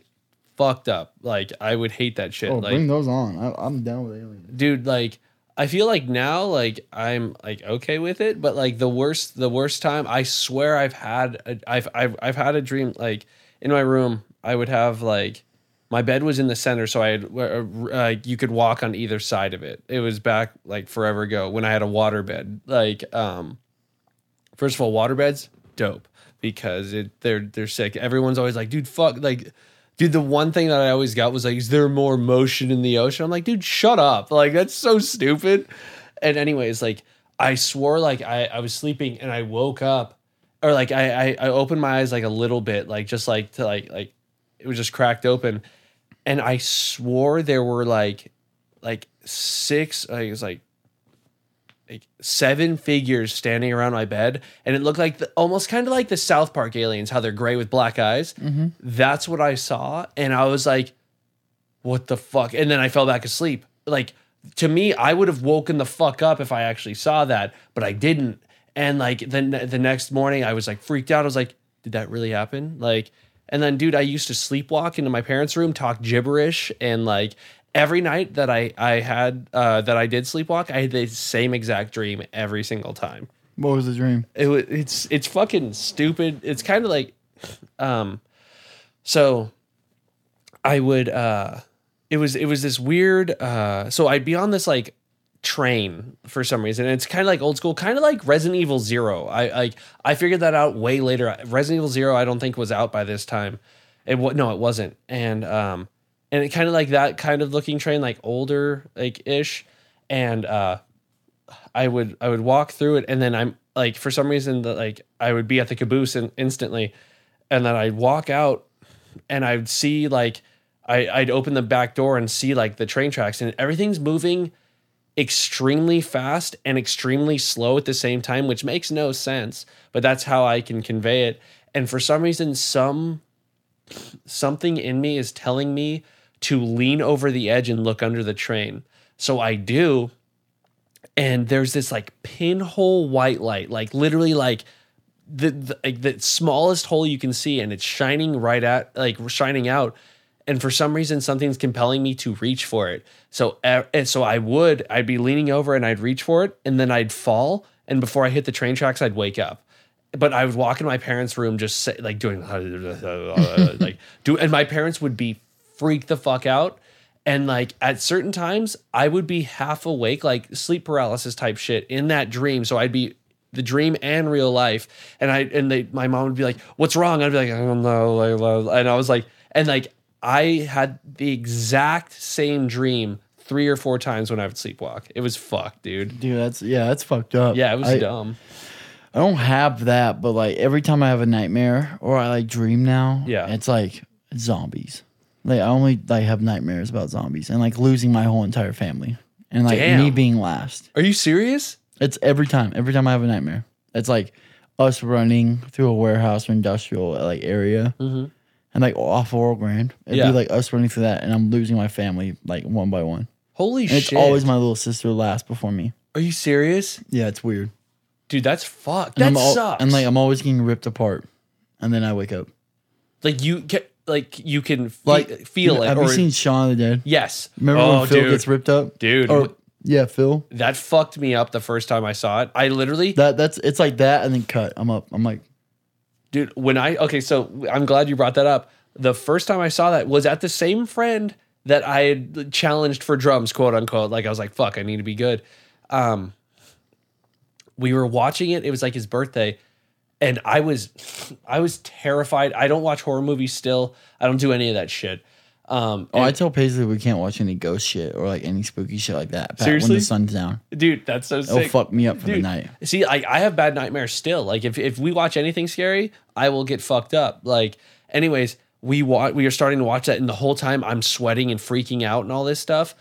And as soon as I see him getting pulled out that window and then they start easily ripping open his stomach and pulling out his intestines, I was like, I can't do this. I can't do this. And I called my mom. It was like midnight. I was like, I need to come home. And my mom picked me up at fucking midnight. And I cannot handle anything scary, dude. I'm such a big baby when it comes to that shit. Yeah, that's it. That horrifying shit like that is like, I don't know. You witnessed it firsthand. Remember when I screamed in the van? We're watching that creepy shit on the way to Albuquerque. Wait, you actually screamed at something? Well, no, it was Bert fucking around, but we were watching like the top 5 most creepiest things found. Yeah, on the internet. I remember that. And Bert grabbed my leg, and I was like, ah, like that. Oh shit! You know what's funny? I thought that was always a joke scream. No, I literally screamed that. Dude, I got freaked the fuck out. I didn't know that. Because we're just driving through the desert at night. Dude, that's so on some sick. Weirdo shit. Dude, but okay, just going back to that, my favorite thing was, Danny was driving from El Paso to that, and I was in the passenger seat almost falling asleep, and you were like, the fucking middle seat sucks. Or so, you said something else, like in your Brad, like, fuck this. And like, we just started laughing and then we started doing the nations. Dude, like, oh my God. That was so good, dude. And Caesar, all of our clothes being frozen to the window. Combining like the heat of our bodies and then just like the weather. It was a nightmare. The 7 of us in Rita, dude. Like that was I would do it again. Fuck yeah, dude. That was sick. Fucking you just I remember you being so fucking tired because you're being squished and you're trying to make sandwiches and your fucking arms were hurting. Like, because you're only doing this and you could only move and you're like, I think you said something like, one of us, you're like, you're not getting fucking this because I can't move that well. I think it was like, we had peanut butter and honey and then you're like, you're not getting fucking honey. I can't move. Yeah, and I almost died. Dude. Bert, that pissed me the fuck off. I know. Dude, knowing that Bert was like dying. Like he was sick as fuck. And I loved when you said, dude, what the fuck? And then Bert was like, oh. Like literally like no. Yeah, I was like bobbing, getting in the van or like, you know. Because I like to do this thing where, like, I open it up, I put my stuff in and situate it. So as soon as I get in, I'm not like, yeah. Like doing that. And I just get fucking ran over by Bert. Dude, you're like, what the fuck? Dude, you were so mad. And then when you got in, you were like, dude, fuck this. Like, you were yeah, and I had to go to my corner. Dude, that was listen to my Justice Trip and Taylor Young music. You did. I think I was listening to Twitching Tongues. You probably were. I was so fucking pissed. And I came out, and then we got on Riley's head. Oh, yeah, dude, about the breakdown funny. Shit. Like, that was so funny. Well, yeah, no, that's... God damn, I didn't think we'd get into that, like, scary shit. I think the aliens you're talking about are called the Greys. Like, oh, really? Like, there's, like, a bunch of different types of, like, aliens. Like, there's the Draconians, which are the big lizard people that range from 8 to 20 feet. What the fuck? And they're, like, the ones that run the world. And, like, that's rumored that, like, they run the world. I'm going to butcher the fuck out of this. And that aliens, the Greys, are like living, coexisting with them, but they get out of line, they banish them, and that's why like they like it's rumored that they were banished down to Earth. What? And like some over like it sounds like some religious bullshit almost. Like yeah, kind of. Yeah, like the heaven and hell bullshit. I believe aliens are 4th dimensional. What is that? One dimension, there's spaces that we all live in. Okay. One dimension. Yeah. two-dimension. Uh-huh. We're three-dimension. Okay. One dimension is like this. X. Oh. They can travel against X. Yeah, Two dimensions, they go Y. Okay. Three dimensions, Z. Okay. Fourth dimension is time. They can move through time. Whoa. Like, they're able to move through time and come down. And that's why we can't perceive that. That's why we don't have time travel. And we don't do that because we're only three-dimensional beings. What the fuck? And I think aliens are fourth-dimensional because they come down. Yeah. Right? They zip in. And they're like here. And I think what they are is an advanced race that we're not like... ready to come in contact with. And also, who the fuck would want to come in contact with us, dude? Like... I think they're way past our pay grade. Oh yeah, fifth dimension or fourth dimension, and they can come back and come into our dimension because that's like the whole thing. Because like there's 11 dimensions. What? The 11th one is like you can be anything, everywhere, everything, everywhere, all at once, like that movie. Oh, okay, I've heard of that. Yeah. So like basically, like people believe that God is the 11th dimensional being, like whatever. Yeah. You know? That, I mean, because like technically, I get that makes sense. He can be everywhere at all times, and make sure, and then like zip in like fifth dimension. There's like it gets wild. Like fifth dimension is like a parallel of yourself. Like you can like put yourself here and there at the same time. Oh what? And it just keeps upgrading. There's a video I've seen, and me and Chad watched. We're like, holy fuck, this makes sense. Dude, one of my old coworkers when I worked at fucking Target he was like into that type of shit, and he was talking about like the Tesseract and all this bullshit, and like he was getting deep into this shit, and I was like, this is so cool, like, and like I love all that type of stuff, but I've just never taken a dive into it because I think also in my head, like I'm like I almost don't want to know this shit because it might fuck me up, like it might be like I don't believe in God or anything, like fuck that, like it, because. The main reason is so many times I'll tell people, they'll be like, oh, do you believe in anything? I'm like, no. I'm like, they're like, why? I'm like, why would God give a fucking baby cancer or a tumor or something like that? Yo, fuck that. Like, and then some people defend it like, oh, well, the parents are a piece of shit. It's like, so they're going to literally kill someone that doesn't deserve it. Like, fuck you. Like, that's like, if that's a real thing, suck my dick. Like, like that's so fucked up. If God is real, why's the devil pulling on my strings? That's a Fury line, but dude. Yeah, no, it's pretty wild. But that's why they call aliens like the fourth kind. Okay, I never knew that. That's awesome. It makes the most sense in my opinion. It's like they can come in and out, you know, as they please and whatnot. So that's crazy. I think that's pretty I don't know. Yeah, more solidified than just like. Mars attacks ass fucking aliens. Dude, that shit fucks me up. I that's the most terrifying alien to me. Like if you show that shit to me, I will literally get scared and like be like fuck, like I'm not I can't. That alien is the most terrifying thing to me. Because I hated aliens as a kid and I saw that. Scary as fucking. I know the movie's supposed to be funny, but I will never ever watch that movie because of how fucked up it made me. The first Texas Chainsaw where the film is being developed. It's like, oh yeah, freaked me out. I didn't even get past it. I turned that shit off. No way. Yeah, I was like, nope, I'm off, out, gone, dude. Okay. So with that, have you ever played Fatal Frame? No. Okay, because it kind of has a camera like that, which I'm still beating one right now. But you might not be able to because it might trigger like a fucking like. Wait, this is like the chainsaw. Mm-hmm. All right, favorite band. Oh, I already know what it is. Yeah, The Chariot. The Chariot. Yeah. Why? I don't know. Like, something about it, like... So, when I had first seen The Chariot... was The Chariot tattoo your first one? Yep. Yeah, it was a $13 tattoo. It was on Friday the 13th, and they're like... he was like, oh, I could do that. Like, and that's like, sick. Yeah, but it's all blown out and fucked up. But, like... but anyways...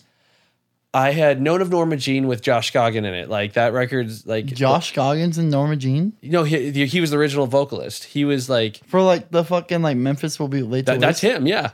What the fuck? You didn't know that? No. That whole record is Josh Goggin. That's the only. And they're Christian too. Yeah. What is that weird? Fuck? Like so. Anyways, like I had known that record. Bless the Martyr, Kiss the Child is one of the best fucking records ever. Like and like Memphis. I don't like that. That song is everything. Like, So I had known that record, and I was like, Danny and I had gone to Scream It Like You Mean It down where it was they were doing it at the Fox Theater and the Glass House. So you had to walk back and forth to see bands, and we wanted to wait in the Fox Theater because Attack or something. We just wanted to wait, make sure we were up front, and I was like, oh, the old vocalist of Norma Jean is playing at the Glass House. And this was 2011 or 12. I only knew about them for 2 years before they broke up. And I was like, oh, they're playing at the Glass House. Like, I'm going to just walk over there and go see it because and then Danny was like, are you sure? I think he said, like, we might lose our spot. I was like, yeah, I just want to see how they sound. I think he said that. I can't remember. And we walk over there, and I come in, and all I hear is this feedback, and they start playing Back to Back, or was it Evan Perks? It says Disappointed I Know You Are. I think that's, fuck, what is that one? I can't remember. It's one of those two songs. I can't remember it. But I instantly was like, holy fuck, I know this song. And I literally, I don't do this. I ran and jumped on top of the crowd and started screaming at him. Like, I was like, this is it's like a visceral reaction. Like I didn't control myself. I just literally just ran up and jumped on the crowd and I started screaming. And then since that day, that has been my favorite band because I had, so to figure out why I knew, oh no, it was Back to Back because it was The Fiancé. I had downloaded that record because I was on a huge Paramore kick and Haley Williams is on one of those songs. So I had downloaded the full song, like record of The Fiancé by The Chariot just because I wanted to hear Haley Williams. And I had listened to it. I was like, oh, this band's like cool or whatever. And then after I had seen it live, I was like, this is the greatest band. And then ever since then, that's why they've been my favorite band. I've seen a fucking Chariot sticker at Costco. What? I was trying to chase that fool down, but he was gone. Damn it, dude. Oh, that could have been the fifth member to you guys. Dude, I know. I was trying to chase him down. Dude, that's rare to see. You know who likes The Chariot? Who? Pat Kinlan. Who's? What? Singer of Drug Church. Really? Mm-hmm. Dude, I need to have him on. That's why I brought it up to Taylor. I was like, why the fuck did he pick that up? But, fuck, that's sick. Yeah, dude. Like, and it's crazy. And then Cell Damage started because of The Chariot. Yeah, because I met Riley because there was a...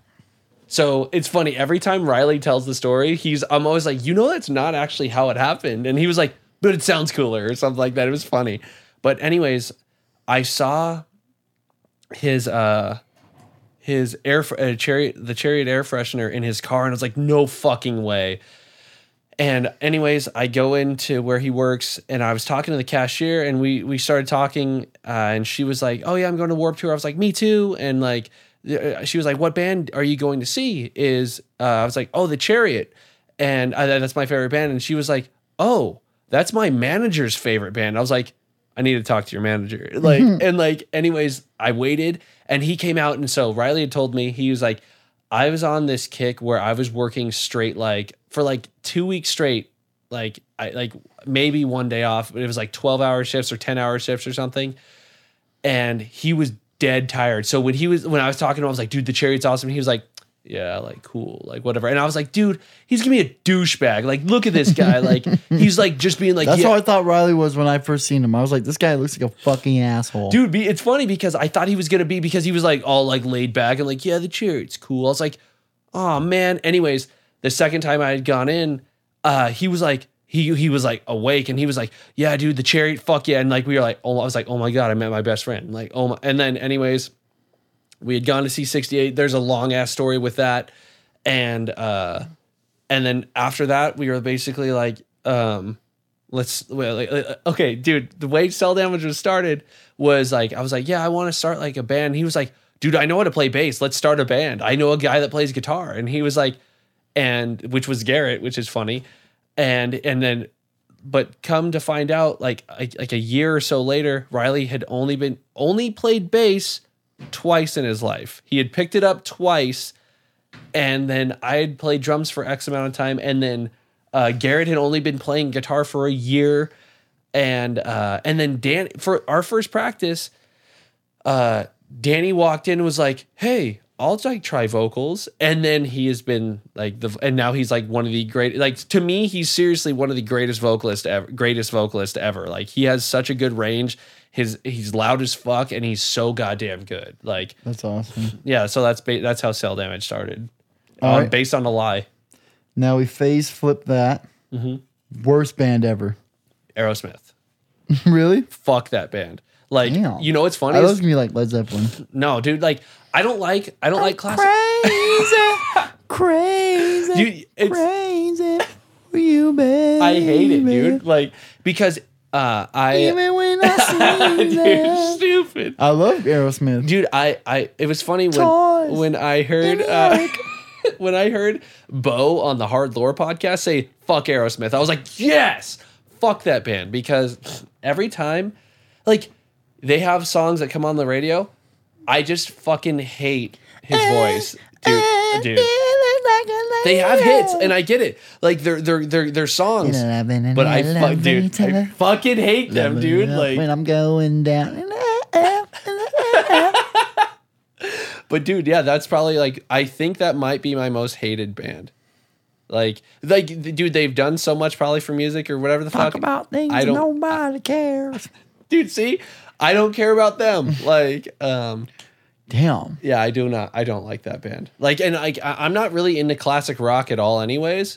But like, yeah, I don't like them. Aerosmith sucks. I thought for some reason it was gonna be Led Zeppelin. No, like Led Zeppelin has like if you put them on, I could listen to them. But if you put on Aerosmith, I'll just be pissed off. Aerosmith, let me see. They have a lot of bangers. Don't play that song. You're not supposed to play that song. I'll get in trouble on the podcast. Oh no, they do have good songs. They really do. And also I don't think I like Tyler's Dream voice. On. I fucking cannot stand that song.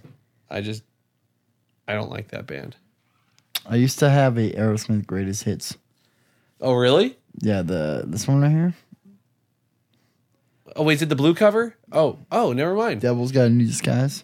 Dude. I think they came out with a new song with that one. But the Dream On, Mama Ken, back. Because I'm back in the saddle. Last Child Walked This Way. Dude, looks like a ragdoll, living in the city. See, that song, like... all of them remind me of my childhood, which is good. Dude, they're good songs, but I just don't think I like Steven Tyler's voice. I think he was like the most annoying. Ones? Oh yeah, I remember that one. Yeah, but like, dude, I can't do it, dude. You know they're an old ass band when they've had one, two. What's this? Hold on. I thought you said they had another band before Aerosmith. 1, 2, 3, 4, 5, 6, 7, 8 greatest hits albums. What the fuck? It's like, we have Aerosmith's greatest hits 1980. That's what the fuck. We have The Gems 1988, Pandora's Box 1991, Big Ones 1994, The Essential Aerosmith 2002, stupid. The Very Best of Aerosmith 2006. 20th Century Masters, the Millennium Collection, 2007. Tough Love, Best of the Ballads, 2011. Stupid, dude. 8 greatest hits. I don't know. I just don't like them. That's good. That's fine. Yeah. But yeah, that's what we listen to going down to Disneyland all the time. Aerosmith? Wait, currently? No, fuck no. But back when I was younger. Oh yeah, dude. Me too. Like it would be on the radio all the time, and like it's not that like. I just don't like his voice, and I feel like those songs are just so annoying. Maybe I've heard them too much, but I just don't like them. I'll go crazy. One of the times I thought I was going to get molested was... what the fuck? That's a weird intro. Like, well, this pertains to Aerosmith. Oh, okay. I was buying the rock band. Wait, hold on. One of the first times? There's been multiple occasions where you thought you were going to be molested? Yes, what the fuck?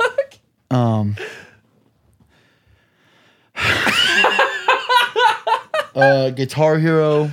I was buying Guitar Hero Aerosmith. Okay. And I had it in my hand. Sorry. Nah, I fucking love that. I love that fucking game.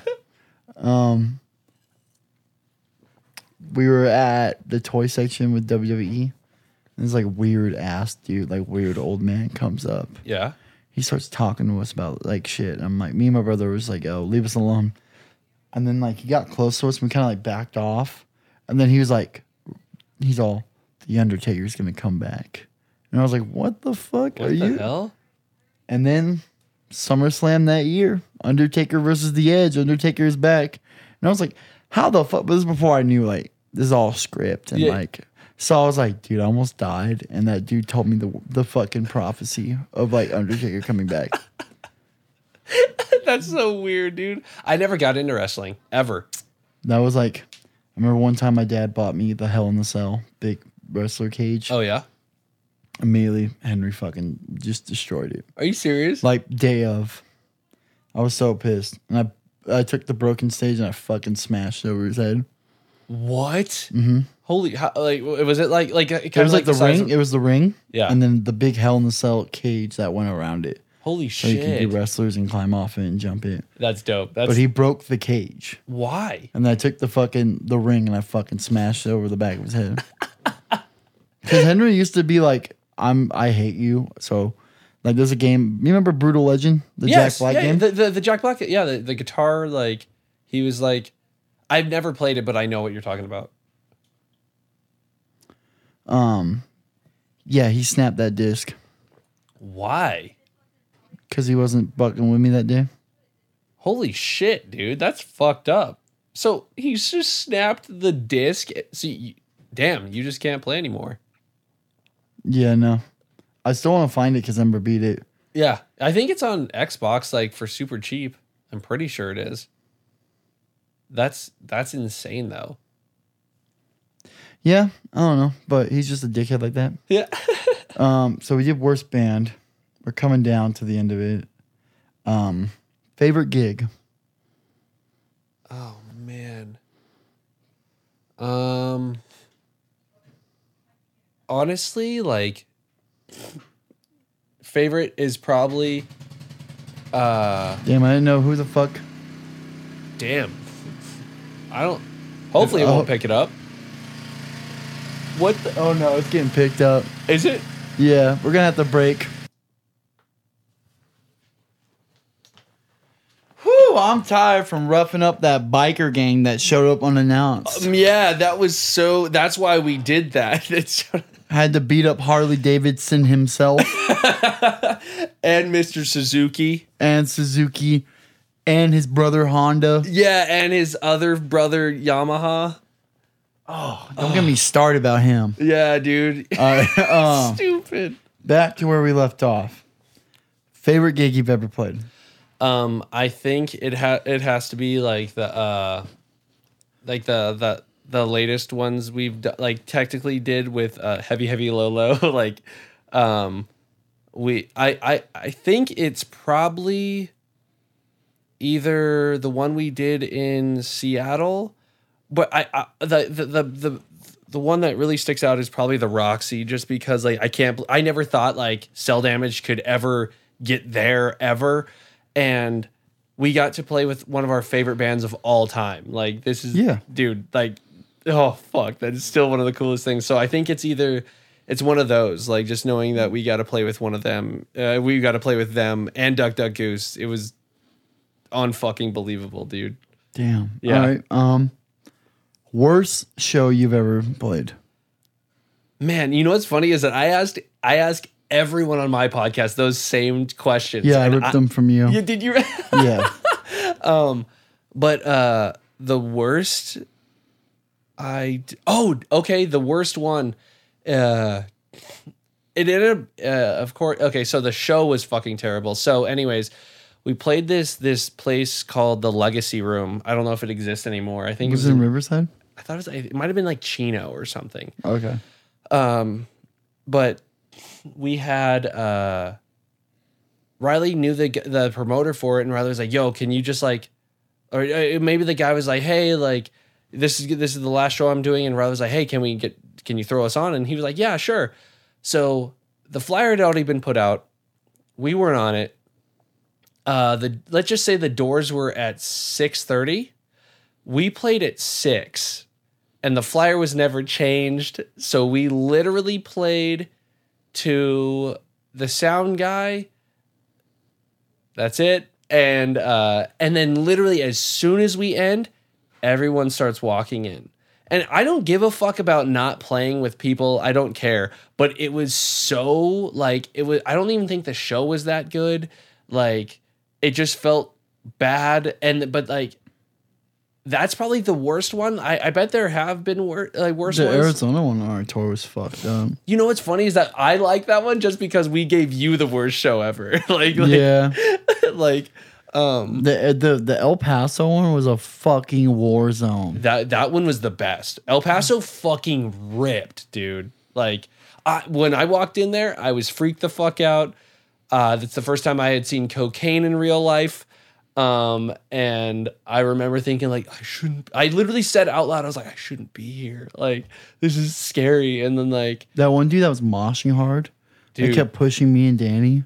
Really? I didn't see that, dude. He was, like, wearing one of those, like those derby hats. Oh, seriously? And he had, like, a fucking leather jacket on. He, like, I was, like, walking to do the go-ahead part, and he, like, pushed me so fucking hard. I was like, I'm not moshing. Like, leave me alone. Dude, my favorite, like, you took one of my favorite videos of our sets ever. That you night. And Riley communicating? Yeah, the eyes just, like it looked like we were, like, pissed off at each other, and just, like, our eyes were just wide as fuck, and we were, like, confused and mad, and, like... Still one of the funniest things ever. But like, that Arizona show sucked really hard. The Legacy Room was really bad. But like, I always say, like, I don't know, dude. Like, none of our show, like all of our shows, like are like what, like I'm always thinking like, but I'm super like cynical and like not narcissistic, pessimistic. Thank you. About our shows, I'm like, oh, no one gives a shit. Or like, no one likes us or whatever the fuck. So I always think like all our shows are like, oh, like whatever. I had fun. That's all that matters. Like, and that's what I always think because I'm like, no one cares. But like, I don't know. I'm just so like I've said this a million times to I think everyone, but like, why would anyone like my band, which I love so much? Like, why would anyone respect it or like it? Dude, Cell Damage has some lifers. That it's weird. Riley Hambrook. Yeah, dude. Yeah, definitely. He's like, if they're playing Sun and Moon and Stars, like, I'm doing it. I know, dude. It's so sick. Like, but yeah, dude. Like, so yeah, I would say those two shows are probably some of the worst ones we've ever played. Yeah, fun times. Damn. I don't think I've ever had a bad show in my life. I'm just kidding. Yeah. There's been some like, oh my god. Vegas is definitely. Vegas sucked once before for us too. I didn't mean to hit the mic. I'm sorry. Okay, I'll ask this one. Worst show on the Ursula tour that you did? Worst one on that? Probably Salt Lake. I think it was that one. We played the Beehive, which the venue's sick. Like Kale's. I remember playing the Beehive. Dude, Kale's fucking awesome. We actually played with his band at a venue called Your Mom's House, which was so sick on the... Creation tour, but like it was a one of those matinee shows. I don't feel like there were that many people there, but afterwards, like that one was probably the worst. But like the best part afterwards, we played with the band Shit Dogma, and they actually played here. They made this like crazy good vegan shit. God damn it, that was so good. And I remember the bassist, I can't remember what band he was in, but he lived at that. And that was like the first time I had ever seen a real basement. So I got to walk down into a basement. I was so stoked. And he showed me a bass guitar made out of an old broken skateboard. And it's so dope, dude. Like, so that one was probably like the worst. I guess it was because of like how it was attended. But I never, like I said, it's like whatever. Like I honestly only remember that one and San Francisco. Oh, and San Jose. Those. San Francisco was fucking amazing. San Jose was really fucking cool. Or I think it was San Jose. And yeah, that's it. Like, that's all I can really remember about that tour. San Jose. Let's see. We played like Peace and Justice House or something like that. I think it was called that. Oh, yeah. I don't know if that's there anymore. That was sick. It was super dope. We played like a fucking rehearsal studio lobby. Really? And no one was there. Oh, dude, that sucks. We got like $7 for that gig. Oh, dude, that sucks. So I was like, oh, fuck. But like the other times I played the bay, it's been pretty nice. I've never played the bay after that. Dude, Berkeley. Really? Sick? Yeah, with the Firestarter playing the Cornerstone. What? That's 700 sick. Cap. What the fuck? Pretty gnarly. But I played with no pressure. So it was dope. All they played was like Rancid the whole time, like in the house music. Are you serious? That's awesome. So there's that. All right. Here's the final question. Yeah. This one's tough. Yeah. What is your ultimate goal in life? Damn. Ultimate goal? Damn, I don't know. I was like thinking about it like before I did this. I was like, I need like a heavy hitter. Like I need like something that's going to tie it all up at the end. You know, we talked about the ambitions. We talked about like what you do. Yeah. But what do you want to achieve? What is the ultimate goal in life? Damn, dude. Honestly, like, I don't know. I like the I guess the kid in me wants to like be a musician, like to be like a touring musician. Like I love that. I hate the idea of like leaving Atticus for so long, but I feel like in the long run he would respect me, or not like he would be like, that's dope that you're always touring or something like that. Well, you could just do what Travis Barker did. What'd he do? He took his kids with him and did homeschooling. That's sick, dude. But like, I feel like, that's like Blink-182. I was gonna say, like, yeah, if it's sold every time playing punk houses. Well, like, if you bring Atticus, yeah, instant merch guy, dude, and he would kill it, dude. Instant fucking like, get him a laptop. He play Fortnite on that fucking thing. Dude. Every studio has fucking Wi-Fi. Yeah, dude, he would. A venue, merch. You don't have to drive. You spend the 8-hour drives doing class with them. Yeah, dude. And then you're learning also too. Dude, I like the idea. If he did merch, we would sell everything just because a fucking kid, the cutest looking kid is selling merch. Like, so yeah, I would love to like be like a real musician, like to like, I don't know. I want people to like give a shit about our band. Like I love my band so much. So like I would love if someone like actually like. I think people love your band. I mean, if people did not give a shit about you guys, you would not be doing Heavy Heavy Low Low. No, that, and Duck Duck Goose, which is pretty dope, dude. That's huge. You wouldn't have the sun. You wouldn't have Imitation of a Crow be that big. Or you wouldn't be making music enough to put it out more. Yeah, no, it's because like it is like a beast thing. It's like a machine you feed. You know, it's like it's half you being committed and it's half like people wanting it more. You're like, well, fuck, like. I love it so much, and these people love it so much. Why don't we keep giving them more? See, what's funny is that like I never think like that. I just want to put out something new. I love progressing and doing so much more. And like with this record, that I want it to come out so bad. But like I feel like people will not take. I feel like a lot of people take us as a joke, and I'm not like trying to like throw like shade at us, but like I feel like people don't like 100% think we're like serious, and like I love this record. I feel like we'll be like, oh damn, like they are doing something sick. Like I genuinely think that. Well, yeah, that's what I remember, like always you guys playing before Reclaim. Yeah, just because you guys like were the opening vibe, like joke around, but like it's serious. And, yeah, and like. Then you guys started being the closers, and then people were like, okay, no, they're actually like writing stuff, and it's not all fun and games. And yeah, I move my drum around, or we say stupid stuff, or we have a dumb sign that says stupid shit, like Hot Wheels or whatnot. Yeah. You know, but like there's all seriousness to it. Yeah, exactly. It's like fucking Weird Al. I mean, he has to take time out of his day to write these songs. He has to be serious about it. Oh, yeah, which is awesome. Like, I like that. Like, but like, yeah, like, and it's funny, like, we've always been serious, like, and I think people like what I always chalk it up to is there's a band called See You Next Tuesday. First of all, their name is gonna, yeah, exactly. But like people are gonna think that's a funny band just because of that. And also their song titles on this record called Parasite, all like kind of like joking and stuff. And they are straight up. But like they even said like we're not like a joke. Like our lyrics aren't like fucking not they're not funny or anything. But like. Like, I always was like, oh, okay, well, like, people, like, I think feel like that for us. But, like, Danny's lyrics are fucking insane. Like, I don't understand. I can't even understand his shit. Like, so, yeah, I always think like that. And, but, yeah, anyways, going back to the question, like, I would love to be, like, a real musician where, like, people could, like, I don't know, to play music would be fucking dope. I honestly have never thought of anything else, like, at all. Like... Yeah, I don't think I can imagine my life not being a musician. Yeah, exactly. Or not having it so heavy music or music heavy related. Yeah, I was going to say, even if you didn't play music, you have recording. Like, I love recording. I seriously do. Like, I would love to be able to take out time to, like, watch you do what you do. I would be that person, like, to, like, help you. That shit seems so fun, but, like, I'm so goddamn busy for the most part. And I'm like, I have a kid. That. Exactly. Like,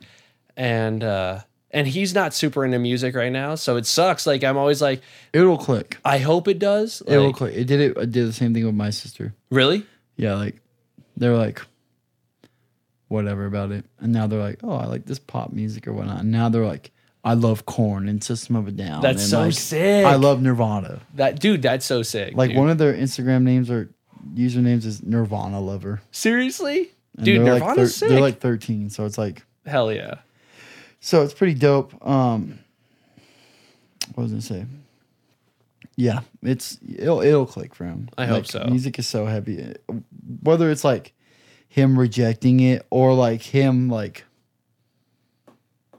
Not the what's the word? Him rejecting it, or like he'll hate it so much that it'll come around and be like, oh damn, that shit was fucking, that shit's dope. See, like, you know what's funny is that like I hope he gets into it, but I don't care if he does. Like, I'm not gonna force it or anything. Like, it would be sick if he like liked it, but if he doesn't, like, cool. If he wants to do anything else, I won't care. Like, I'm just stoked on whatever he likes, and if it ends up he just never gets into music and he only likes the radio shit, like, cool, like, whatever. Like, I just wish he could be the one that's like, dude, like, Dad, I want to learn guitar so I can play with you. And I'd be like, dude, that's the sickest shit ever. Like, so yeah, I love that idea. The ultimate goal is to play with Atticus in music or to be a touring musician.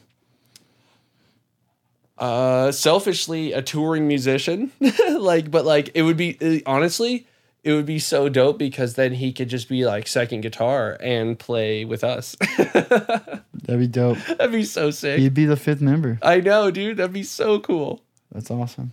Well, I want to say thank you. I think it's been enough appropriate time. Yeah, hell yeah. Even though we had that little motorcycle fight in the middle of it. Dude, honestly, they ran away crying, so it's all good, dude. I think they had to go back. They had to go back and... go get their bikes fixed after we destroyed them. Back to the Death Valley Harley Davidson. I hate that it's called the Death Valley Harley Davidson now. Wait, what? The Harley Davidson by Costco is Death Valley now. Why? It should be Victorville. Because it's in Victorville. Death Valley is like far away. Like, doesn't make any sense. Why? What? That's stupid. I like that you. Why do you know that? Because. Could you beat them up? You go over there and fucking punk them, dude? They're like, don't come to our MC, our motorcycle clubhouse, the Death Valley Harley Davidson. And I was like, I live down the street from that. I will be there every day. I will fuck you up every day.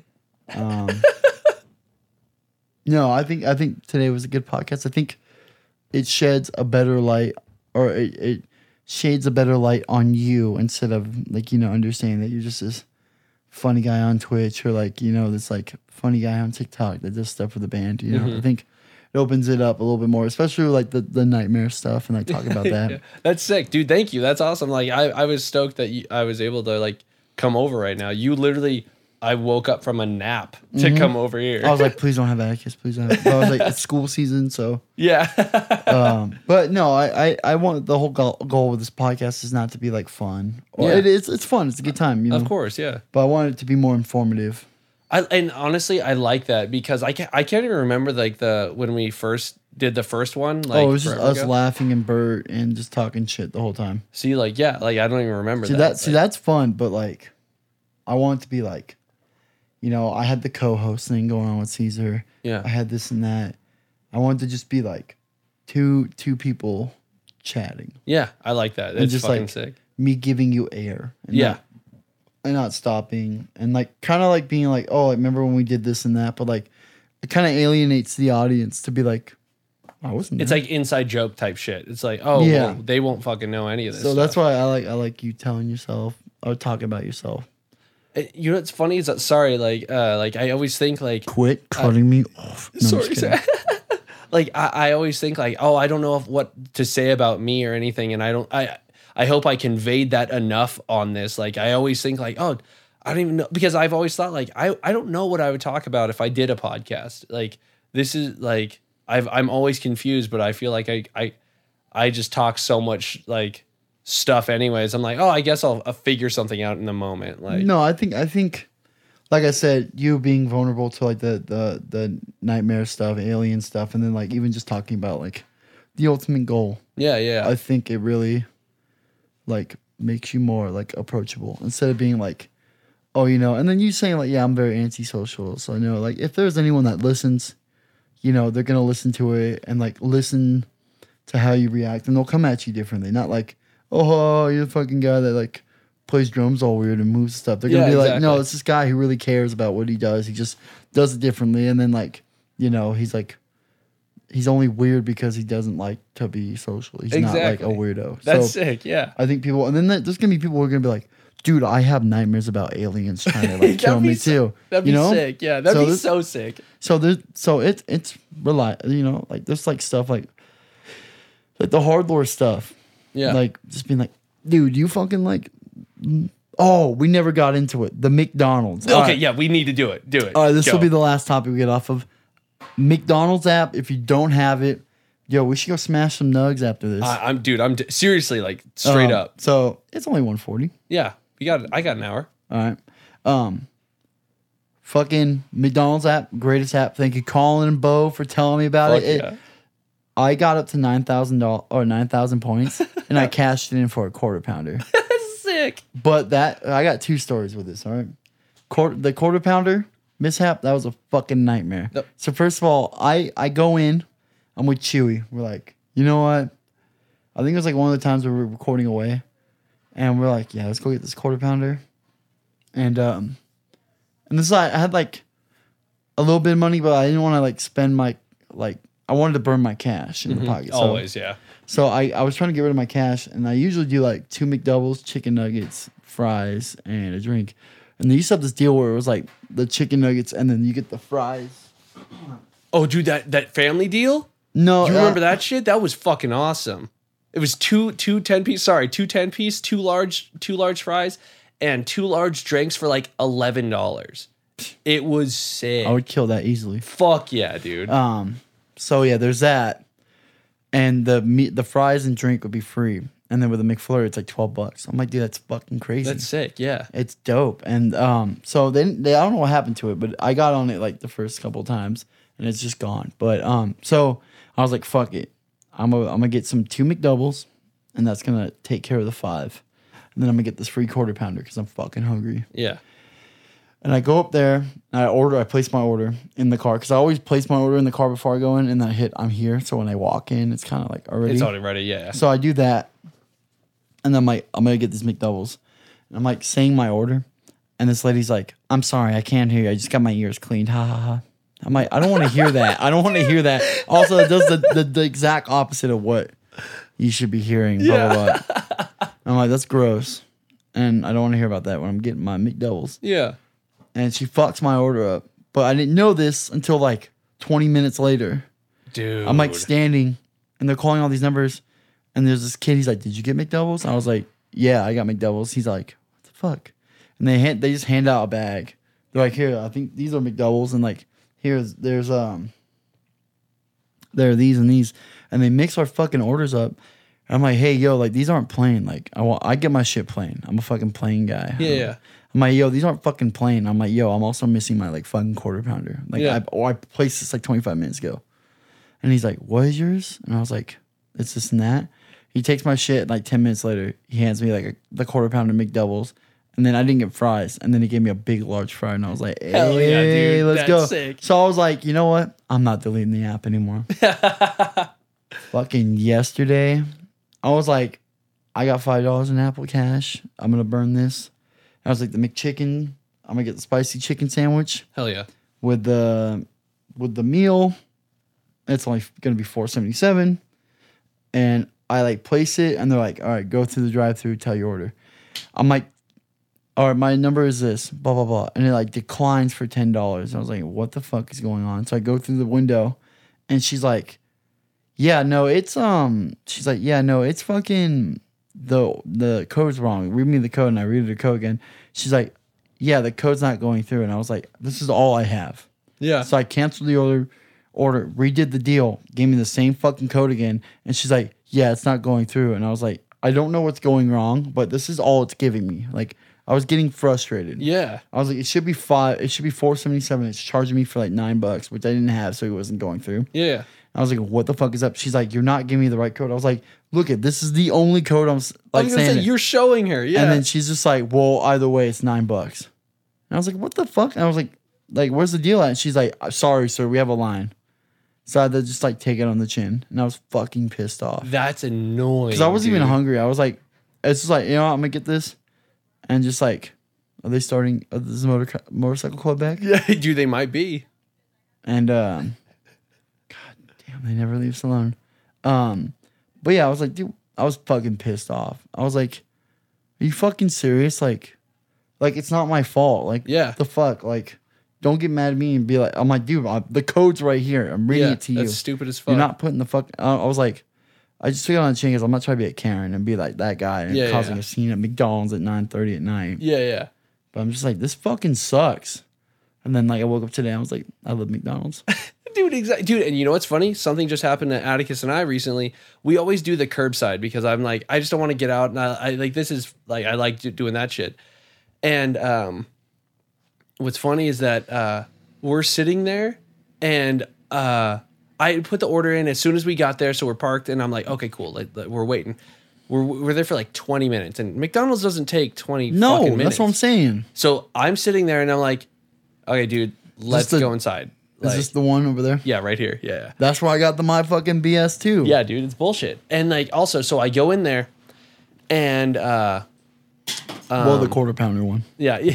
So we go we walk in, I'm like, "Hey, like is there I had this curbside order," and then I find out it's in a delivery bag that's been sitting there for like 10 fucking minutes. And I'm just like and I'm very nice and I'll never like be like fuck you, like I'm like she's like, oh, this is it, I know it messed up, sorry, like super like whatever, like who gives a fuck, take your fucking food. I'm like, okay, it's all good. I walk out to the car and I start checking, and Atticus was like, please, can we just go? And I'm like, let me check for the food, like just in case. And his Happy Meal wasn't in there, so I was like, are you fucking serious? So I walk back in there with the bags, I'm like, hey, I never got the Happy Meal. And then they're like, and I'm like, and they're like, oh, sorry, like literally soup. And I was like, and then they give it to me and they're like, here, like literally not like apologetic. If I fuck something up or my company fucks something up, I'll be like, I am so sorry. Like, let me try. At that point, I would have gotten free cookies. You know what I mean? Like I would have given that shit out.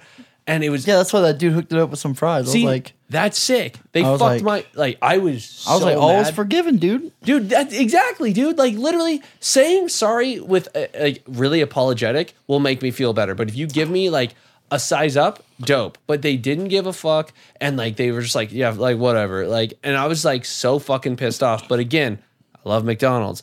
Ever since Hard Lore, my McDonald's. We're gonna go fuck McDonald's up. Right now. Know, dude. So like, I'm down to like end it now, so we can go eat. Yeah. But yeah, no, I don't like being that guy being like, oh, like Karen on food and all that. Yeah, but like, neither. Dude, it's my fucking food. I'm paying for it. Exactly. You know? Like, don't fuck my shit. Don't fuck with it. Like, you know, and I'm very patient. I'm like, yeah, same here. I'm not going to fucking be like, you didn't give me my food as soon as I walked in. Yeah, like, exactly, crazy. Dude. And like, I was just like, dude, you're like, this is like driving me insane. Yeah, dude. I waited 20 fucking minutes before I walked in. And I was like, nah, dude. That's why I was getting frustrated about my fucking chicken meal deal. I was like, I'm like, dude, I've never had like I'm freaking the fuck out. Yeah. Like inside, yeah. I'm like, it's not my fault. Why are you getting fucking mad at me? Yeah, dude. It's so fucking stupid. Okay. Now we reached the end, got the McDonald's things off our chest. Any last shout outs? Any last hoorays, goodbyes? Floor is yours. Go for it. Take it off. Shout outs. It's funny. Like, I listened to your episode and I never even thought about this stuff. Like, I don't know. Shout out to Brad. That's this guy drinking water right now. Like Brad for being like a stupidly cool friend. Like, now that we actually like hang out and like play games and all that shit. I love my band. I love my friends' bands. I love I don't know, dude. Everything's sick, dude. Like, I don't even know what to shout out. I got one shout out. Do it. Ron McDonald.